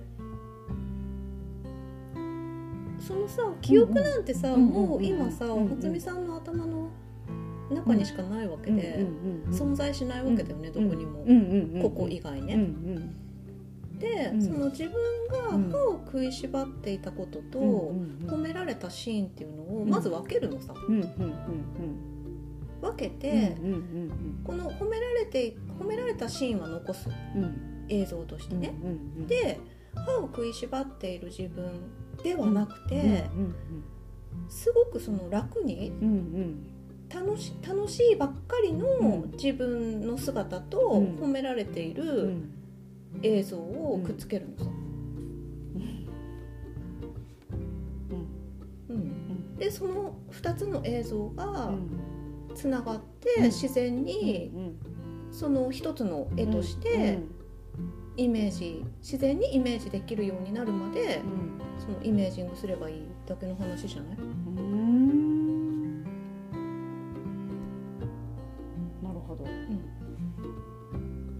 いいんだよ書き換えて。まあ多分こちら側の人間としてはすぐにはできないとは思うけどでもあの目指していいとは思でうなんかね。すすぐできるよ。そう？うん。はいやってみます。上司の言うことだからね。聞かないと。洗脳しちゃった。うんなんかでもその歯を食いしばって頑張った初美ちゃんを褒めた人が誰なのかわかんないけど歯を食いしばって頑張っているところはちゃんと見ててくれた人なんだなって今ちょっと思っちゃった、うん。はんそうだよね。うん、努力してるっていうのを見てた人なんだなって思ったけど、多分上司はそれはしないよ、あうん。うん、歯を食いしばって頑張って歯を食いしばって頑張った努力を褒めるって多分しない、うん結果うん。ね。だからなんか責任ある結果をだあその結果に責任を持つって考えてあ私これ多分中途半端にしかできないって思ったらうんできないって、うん。うん、言う方が私はなんかその仕事に責任を持ってるかなって自分はなんかそそそういうふうに考えちゃうのね。だから多分これ以上のことはできないなとかこれ今やっても私多分やっつけの仕事になっちゃうなとかって思ったら、うん。その結果に自分が納得できないし多分相手の要求にものゴールにも到達しないと思ったらできないって言っていいから今度言ってみ？うん。なんか1回とか2回とかそれ慣れなんじゃないかなって思う。うんあのね私ねすごく今さ、まあもうこれ十数年前からあの言い続けてる いろんな人に言ってるんだけど、私はねあの、まあ、今だからまたさらにあの言いたいんだけどみんなさうまく仮病を使いましょうって言いたいの。あの組織で働く人は特に。仮病はうまく使っていいから。うんあの有給とか、うんそういうものと一緒だからうん仮病でなるほど。でね今ねあのこんなやっぱりコロナのこともあってコロナ禍でちょっと熱があるんですって。うん言ったらもうなんならさうん1週間10日休めるかもしれないじゃん。っうんていうようなこれハッピータイムなんですよ今。時代として。だからその体を壊す前にメンタルが崩れちゃう前に仮病を使おう。なるほど。そう。でこれがその変な荷物を持たない修行でもある。修行にもつながる。うん。これをおすすめしたいです私はね、結局とどのつまりねうん。きちんとしてんだよ、そう。そこ？そこそうだなの？と思うきちんとしてんだよ。きちんとしたいんだよね。うん、きっと。全然そんな自覚ないんだよでも。うん、きちんとしてる自覚が。だからいや本当に初美ちゃんはねもっと自分でなんていい加減なことを私はしてしまってんだっていうレベルのところまで落としていいそれが普通だから。いや。あそそのラインに行ったところで多分一般のレベル。よりちょっと上ぐらいだ上かもしれない。そうだね。うん。それはそれ。世の中のだらしそんない生き方をしてる人はもっとだらしがない。いい加減な人はもっといいいい加うん。そう。でいい加減はさいい加減でもあるから意外といいんだよ。いい塩梅っていううん。意味のん。いい加減だから。さそれも大事。ウェルカムこちらの世界ええまあただねちょっとね初見さん。わからないけどさ、ん。まあ俺の経験自分のことで言えばさやっぱね力の抜き方はねあのね分かん。なかったよねあわかん。ないわかん。ないでもねやっぱね力の抜き方をね学ばないとダメだと思う本当にこれね時間があるとかさうん。お金があるとかでうん。我々力抜けないから。うん。わかるわかる。でしょ？ガジョはさどうやってその力を抜くっていうことをさ習得してったの？いやもう何なんだろうな。どうやってってまあまずは意識だよね。本当になんかあのちょっとね重い話すればさ、うんううん。ん、俺の10年前ぐらいからもう自分自分を救おうがテーマだったからうんうん自分で自分を救わなきゃっていう義務感に駆られて生き始めたからさうんうん。真面目でしょ、うん真面目だね。この二人生き方について悩んでたんだよ、うん、まあいいや。ああいやいやいや。なんだっけ質問。あどうやって？力を、うんうんだから最初はでもそのなんだろうね。まあ休まなきゃダメなんだっていう、まあ、義務的な考え方からスタートしたんじゃないかなまずね。うん。でどうなんかすごくこういう訓練をしたとかっていうのがごめんね。ないんだけどただ意識はとりあえずうん。その、まあ、救うっていうことから言葉から入ってうん。自分で自分を救うっていう言葉から入って。であった。あった。まずターニングポイントあった。人から言われた。うんうんうん。勤務先の人にうん言われてすごい俺の歴史を変えるのような衝撃的な言葉。うんうん。うん休んでいいんだよって言われたの。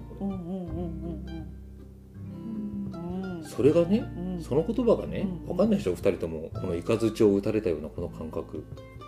いやわかるよ。あ分かる？うん。めぐみさん分かる？うん世の中にそんな言葉があったのかっていうくらいだ。あそこからだよね多分ねその休もうっていう、うん、ことを少しずつ意識できるようになってう、んうん、まあでもすぐに休めないんだわ。うん。まあ、日曜日だろうとね落ち着かない日々が続くわけですよ、うん。明日のことを考えるんですよ。今は生きてないわけだ。うん。ね いつからかな？なんかまあ自然とねなんかご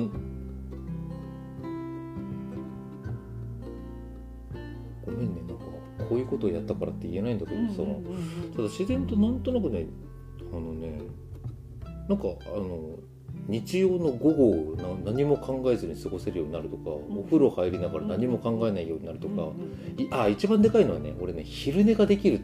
うん。いや今までもその時間はあったんだよ。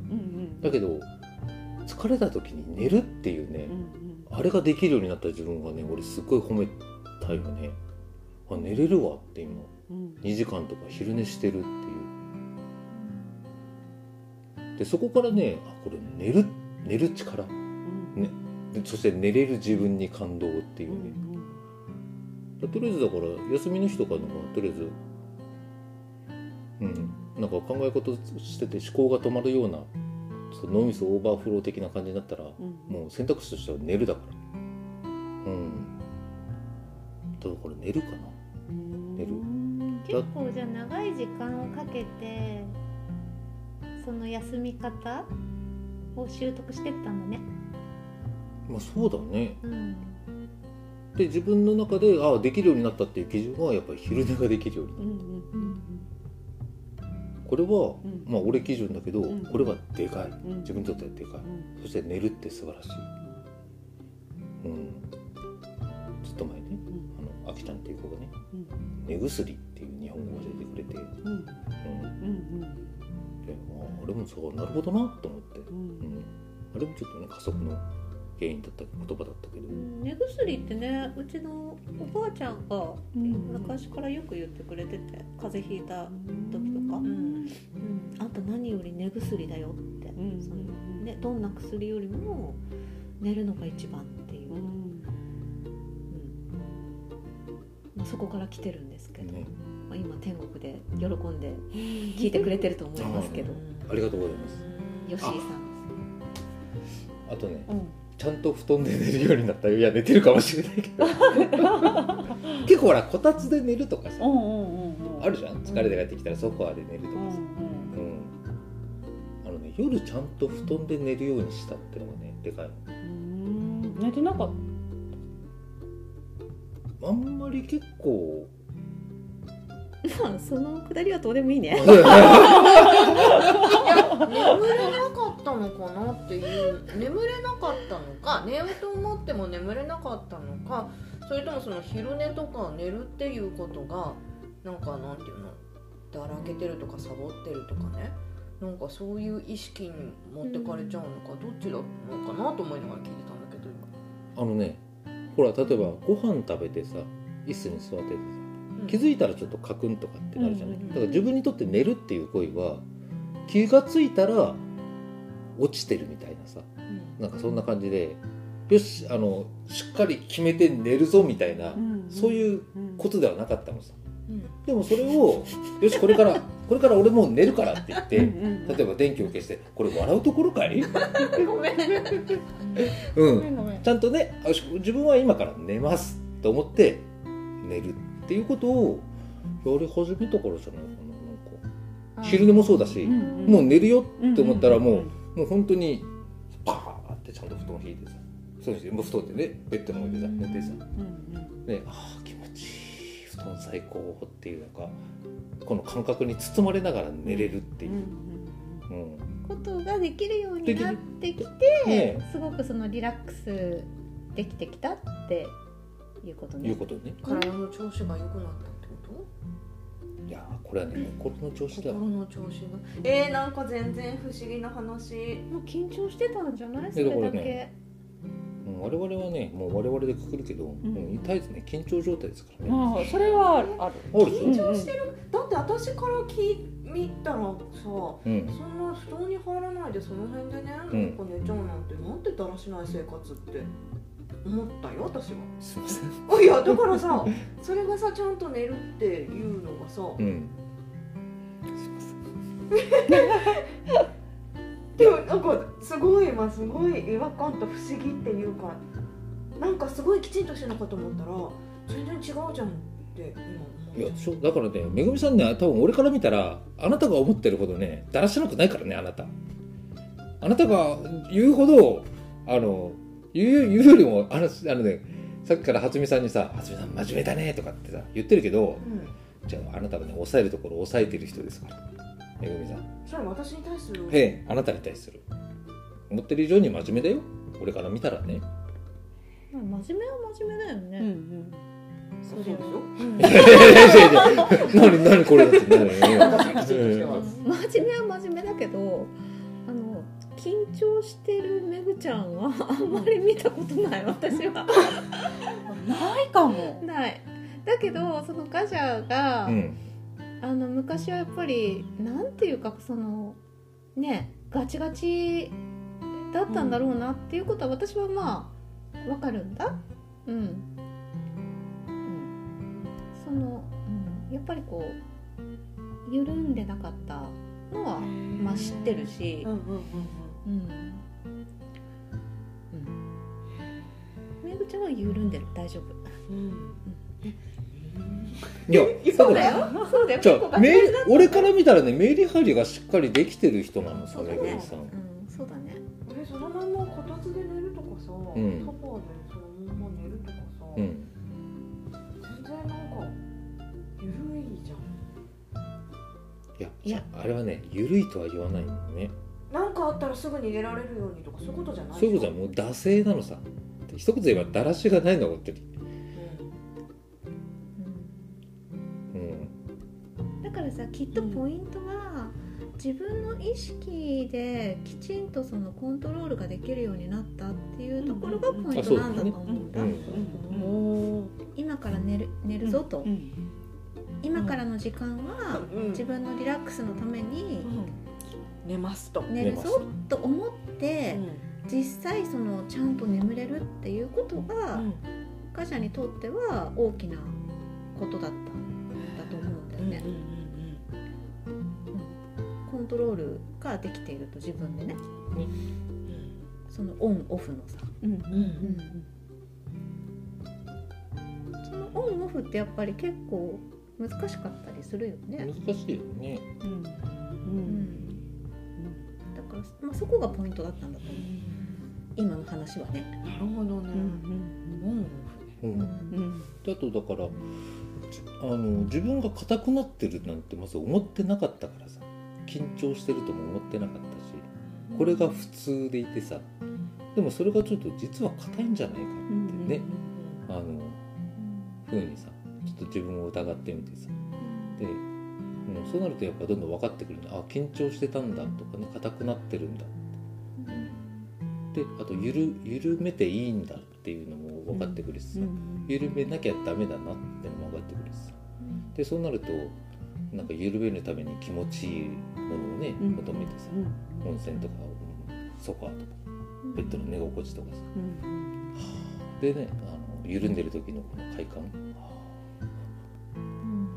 いいわっていうのをね味わいながら寝るっていうなんかそれの繰り返しだった気がする、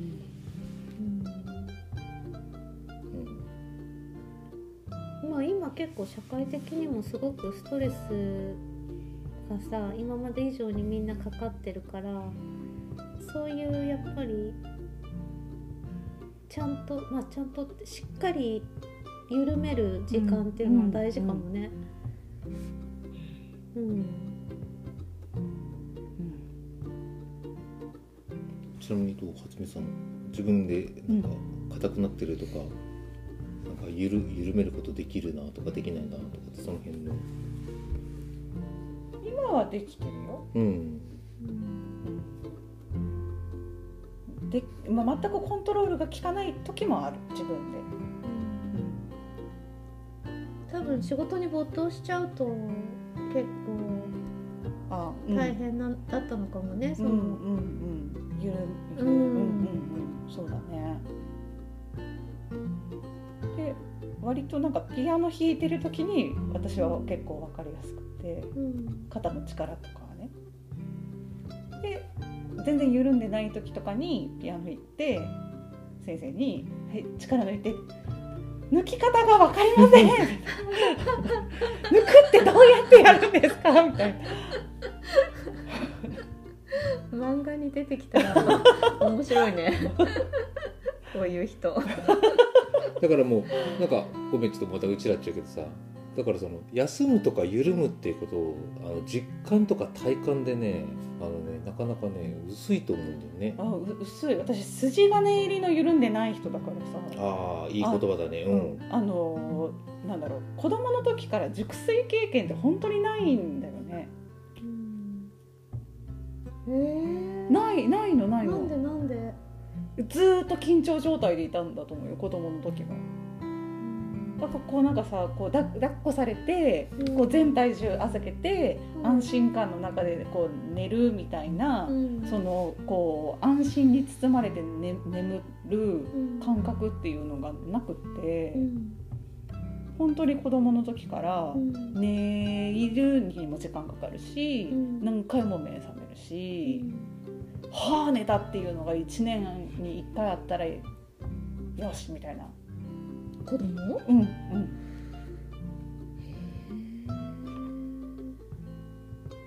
だったんだよね。敏感な子だったのかな、敏感かもね。敏感なだったのかなっていうのもありそうだよね。うん。ずっと力が入ってたのかなってなんか今振り返ると思ったりもするけどね、うん。うん。なんか睡眠はなんか永遠のテーマ。うん。すっごい現れるし、うん。うん、自分のその緩み具合が。うん緊張状態が続くと全く寝れなくなるし、えーもう今さすごいぐっすり眠れるさ、ん音源とかあるからさ、ん。紹介するわ、教えて。うん、トマペチ先生が開発した。へえ 笑ってる。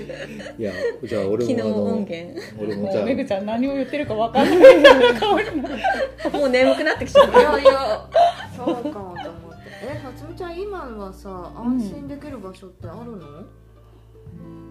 安心できる場所はねねアータンにくっついて寝るっていうのが一番安心できるかもね。うん。それがなんかすごいうん。ああ気持ちいいって言って寝れるのはうんうん。お菓子を開けてるバリバリえ。ね甘いもの。えあでもなんか自分の中であるならいいいいないいよね。うん。まあただ体的には窮屈だからさ、うん。だけどその心の安心感は、はいはい。はいうん、だから本当私お母さんでよかったと思うな。あでもなんかいやねそこはそこで一つの足がかりとして大事に自分はとりあえずね、うんうんそこに行けば一つの安心ね、うん得られるっていうのがあるならまずは、うん。うんうん、それをきっかけに増やしてこう。休んでこう。はい。硬いんだっちゅうの、気合い入れなくていいから、えもうなんか初美ちゃんには何も考えないでほしい。何にも。何にもね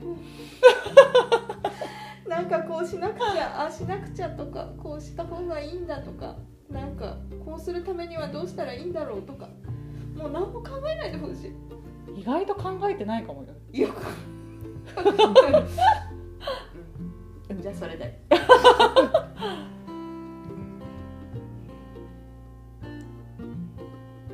あちょっとねあのお互いのなんか2対2の構図でちょっとね今話してきたけどさ、まあ、テーマはとりあえずねあの働き方と生き方なんだけど とりあえずなんかその働き方で結局ねなんかそれぞれのなんか働き感みたいなのがさお互いのがあれが出たと思うんだけど、うん、ちょっとまあまず、ね、提案うんししてくれた初見さんからちょっと今今まで聞いてみてなんかどうでした？今日の話？話？なんかすごくなんかいやなんかでもやっぱりそその人が出るよね。そうだね。う、ん。なんかその働き方もそうだし。まあ働き方イコール生き方みたいな感うじんでさ、私は思ってる部分もあるんだけどなんか仕事をさしてる時間がすごく長いんじゃない？人って。だからねなんかそういうふうに思ってる部分もあるんだけどまあ私とかガジャ君をさこう作ってきた今までのさこの流れだったりとか、うんうん、っていうのもすごく影響してるし、うん、なんかそれぞれの生き方とかがやっぱり出るんだなと思った。うんめぐみさんは。戻っておいで。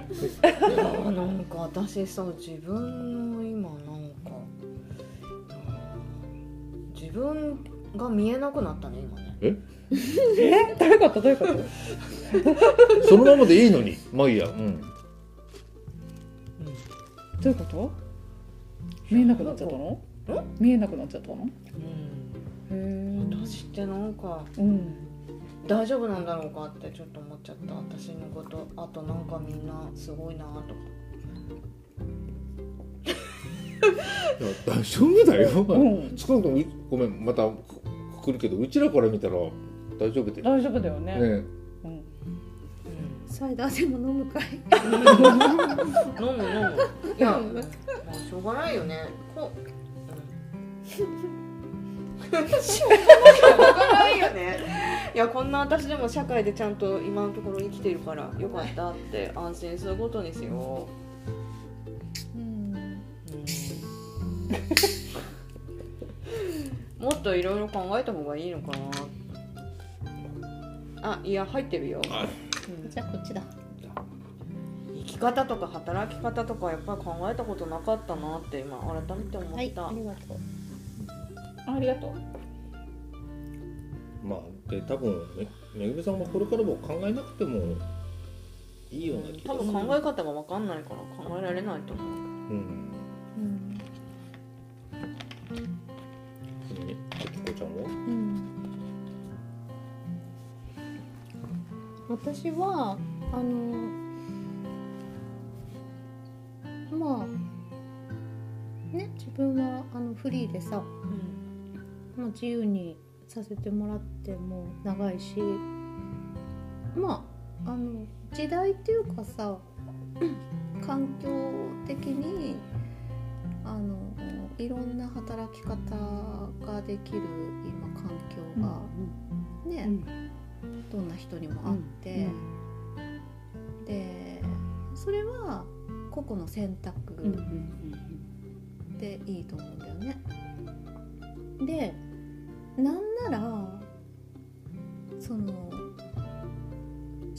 事ができなきゃいけないみたいな価値観すらもう古いんだろうなって私は思ってて、なんか仕事できる人できない人みたいなことも、うん。もうすごく古いよねって思ってる、うん、だからその力がね2の人もいればうん10の人もいる、で2の人は2の力で仕事をしながら他にも何かさその仕事だけじゃないじゃん人生って。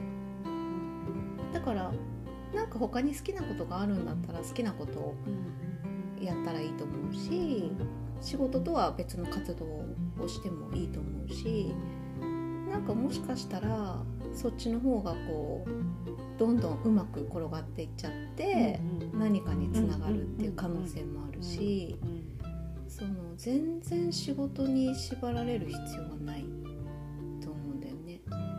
だから2がで2できるんだったら2を大事にしてそのねその2の力が発揮できるような働き方をすればいいよねって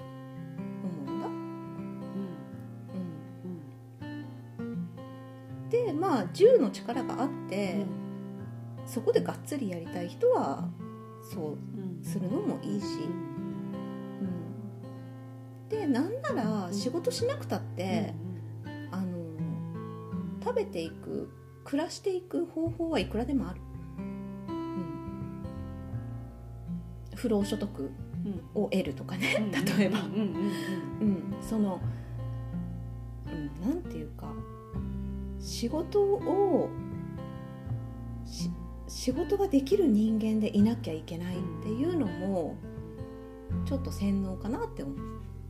うん。ね、それと今やっぱり今現在組織で働いてる人は、あの自分のやっぱり心と体が私は一番大事だと思うから自分自身のああもう本当に今日行きたくない。って思ったら仮病を使ってください。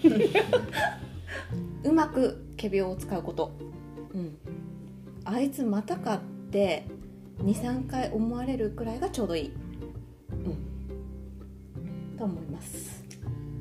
はい。終わり。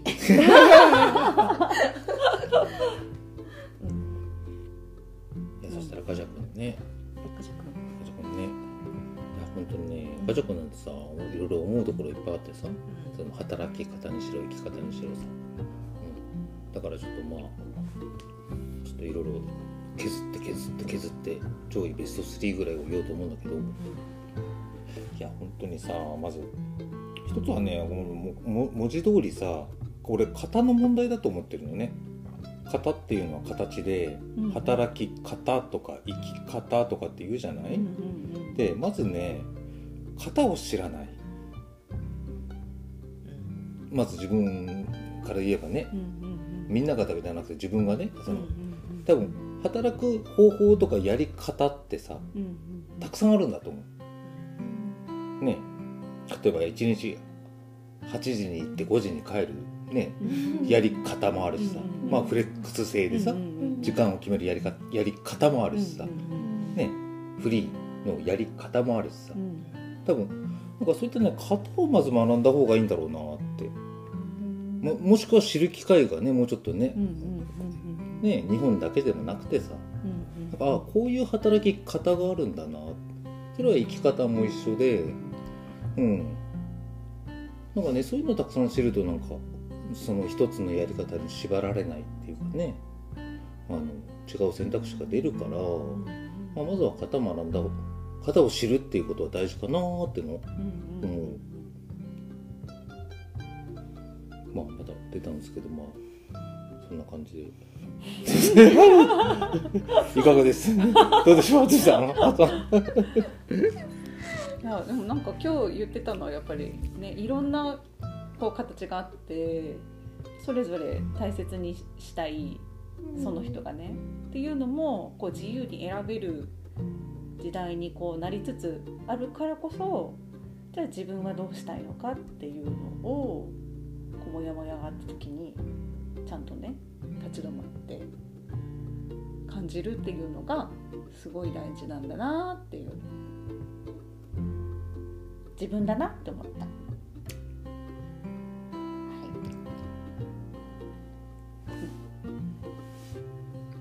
して最後にちょっとあーたんが私に言ってくれた言葉が あるんだけど、はい。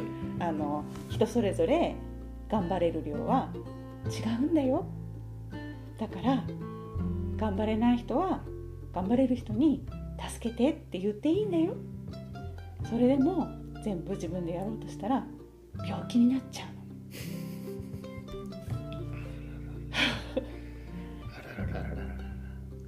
でちょっと助けてもね。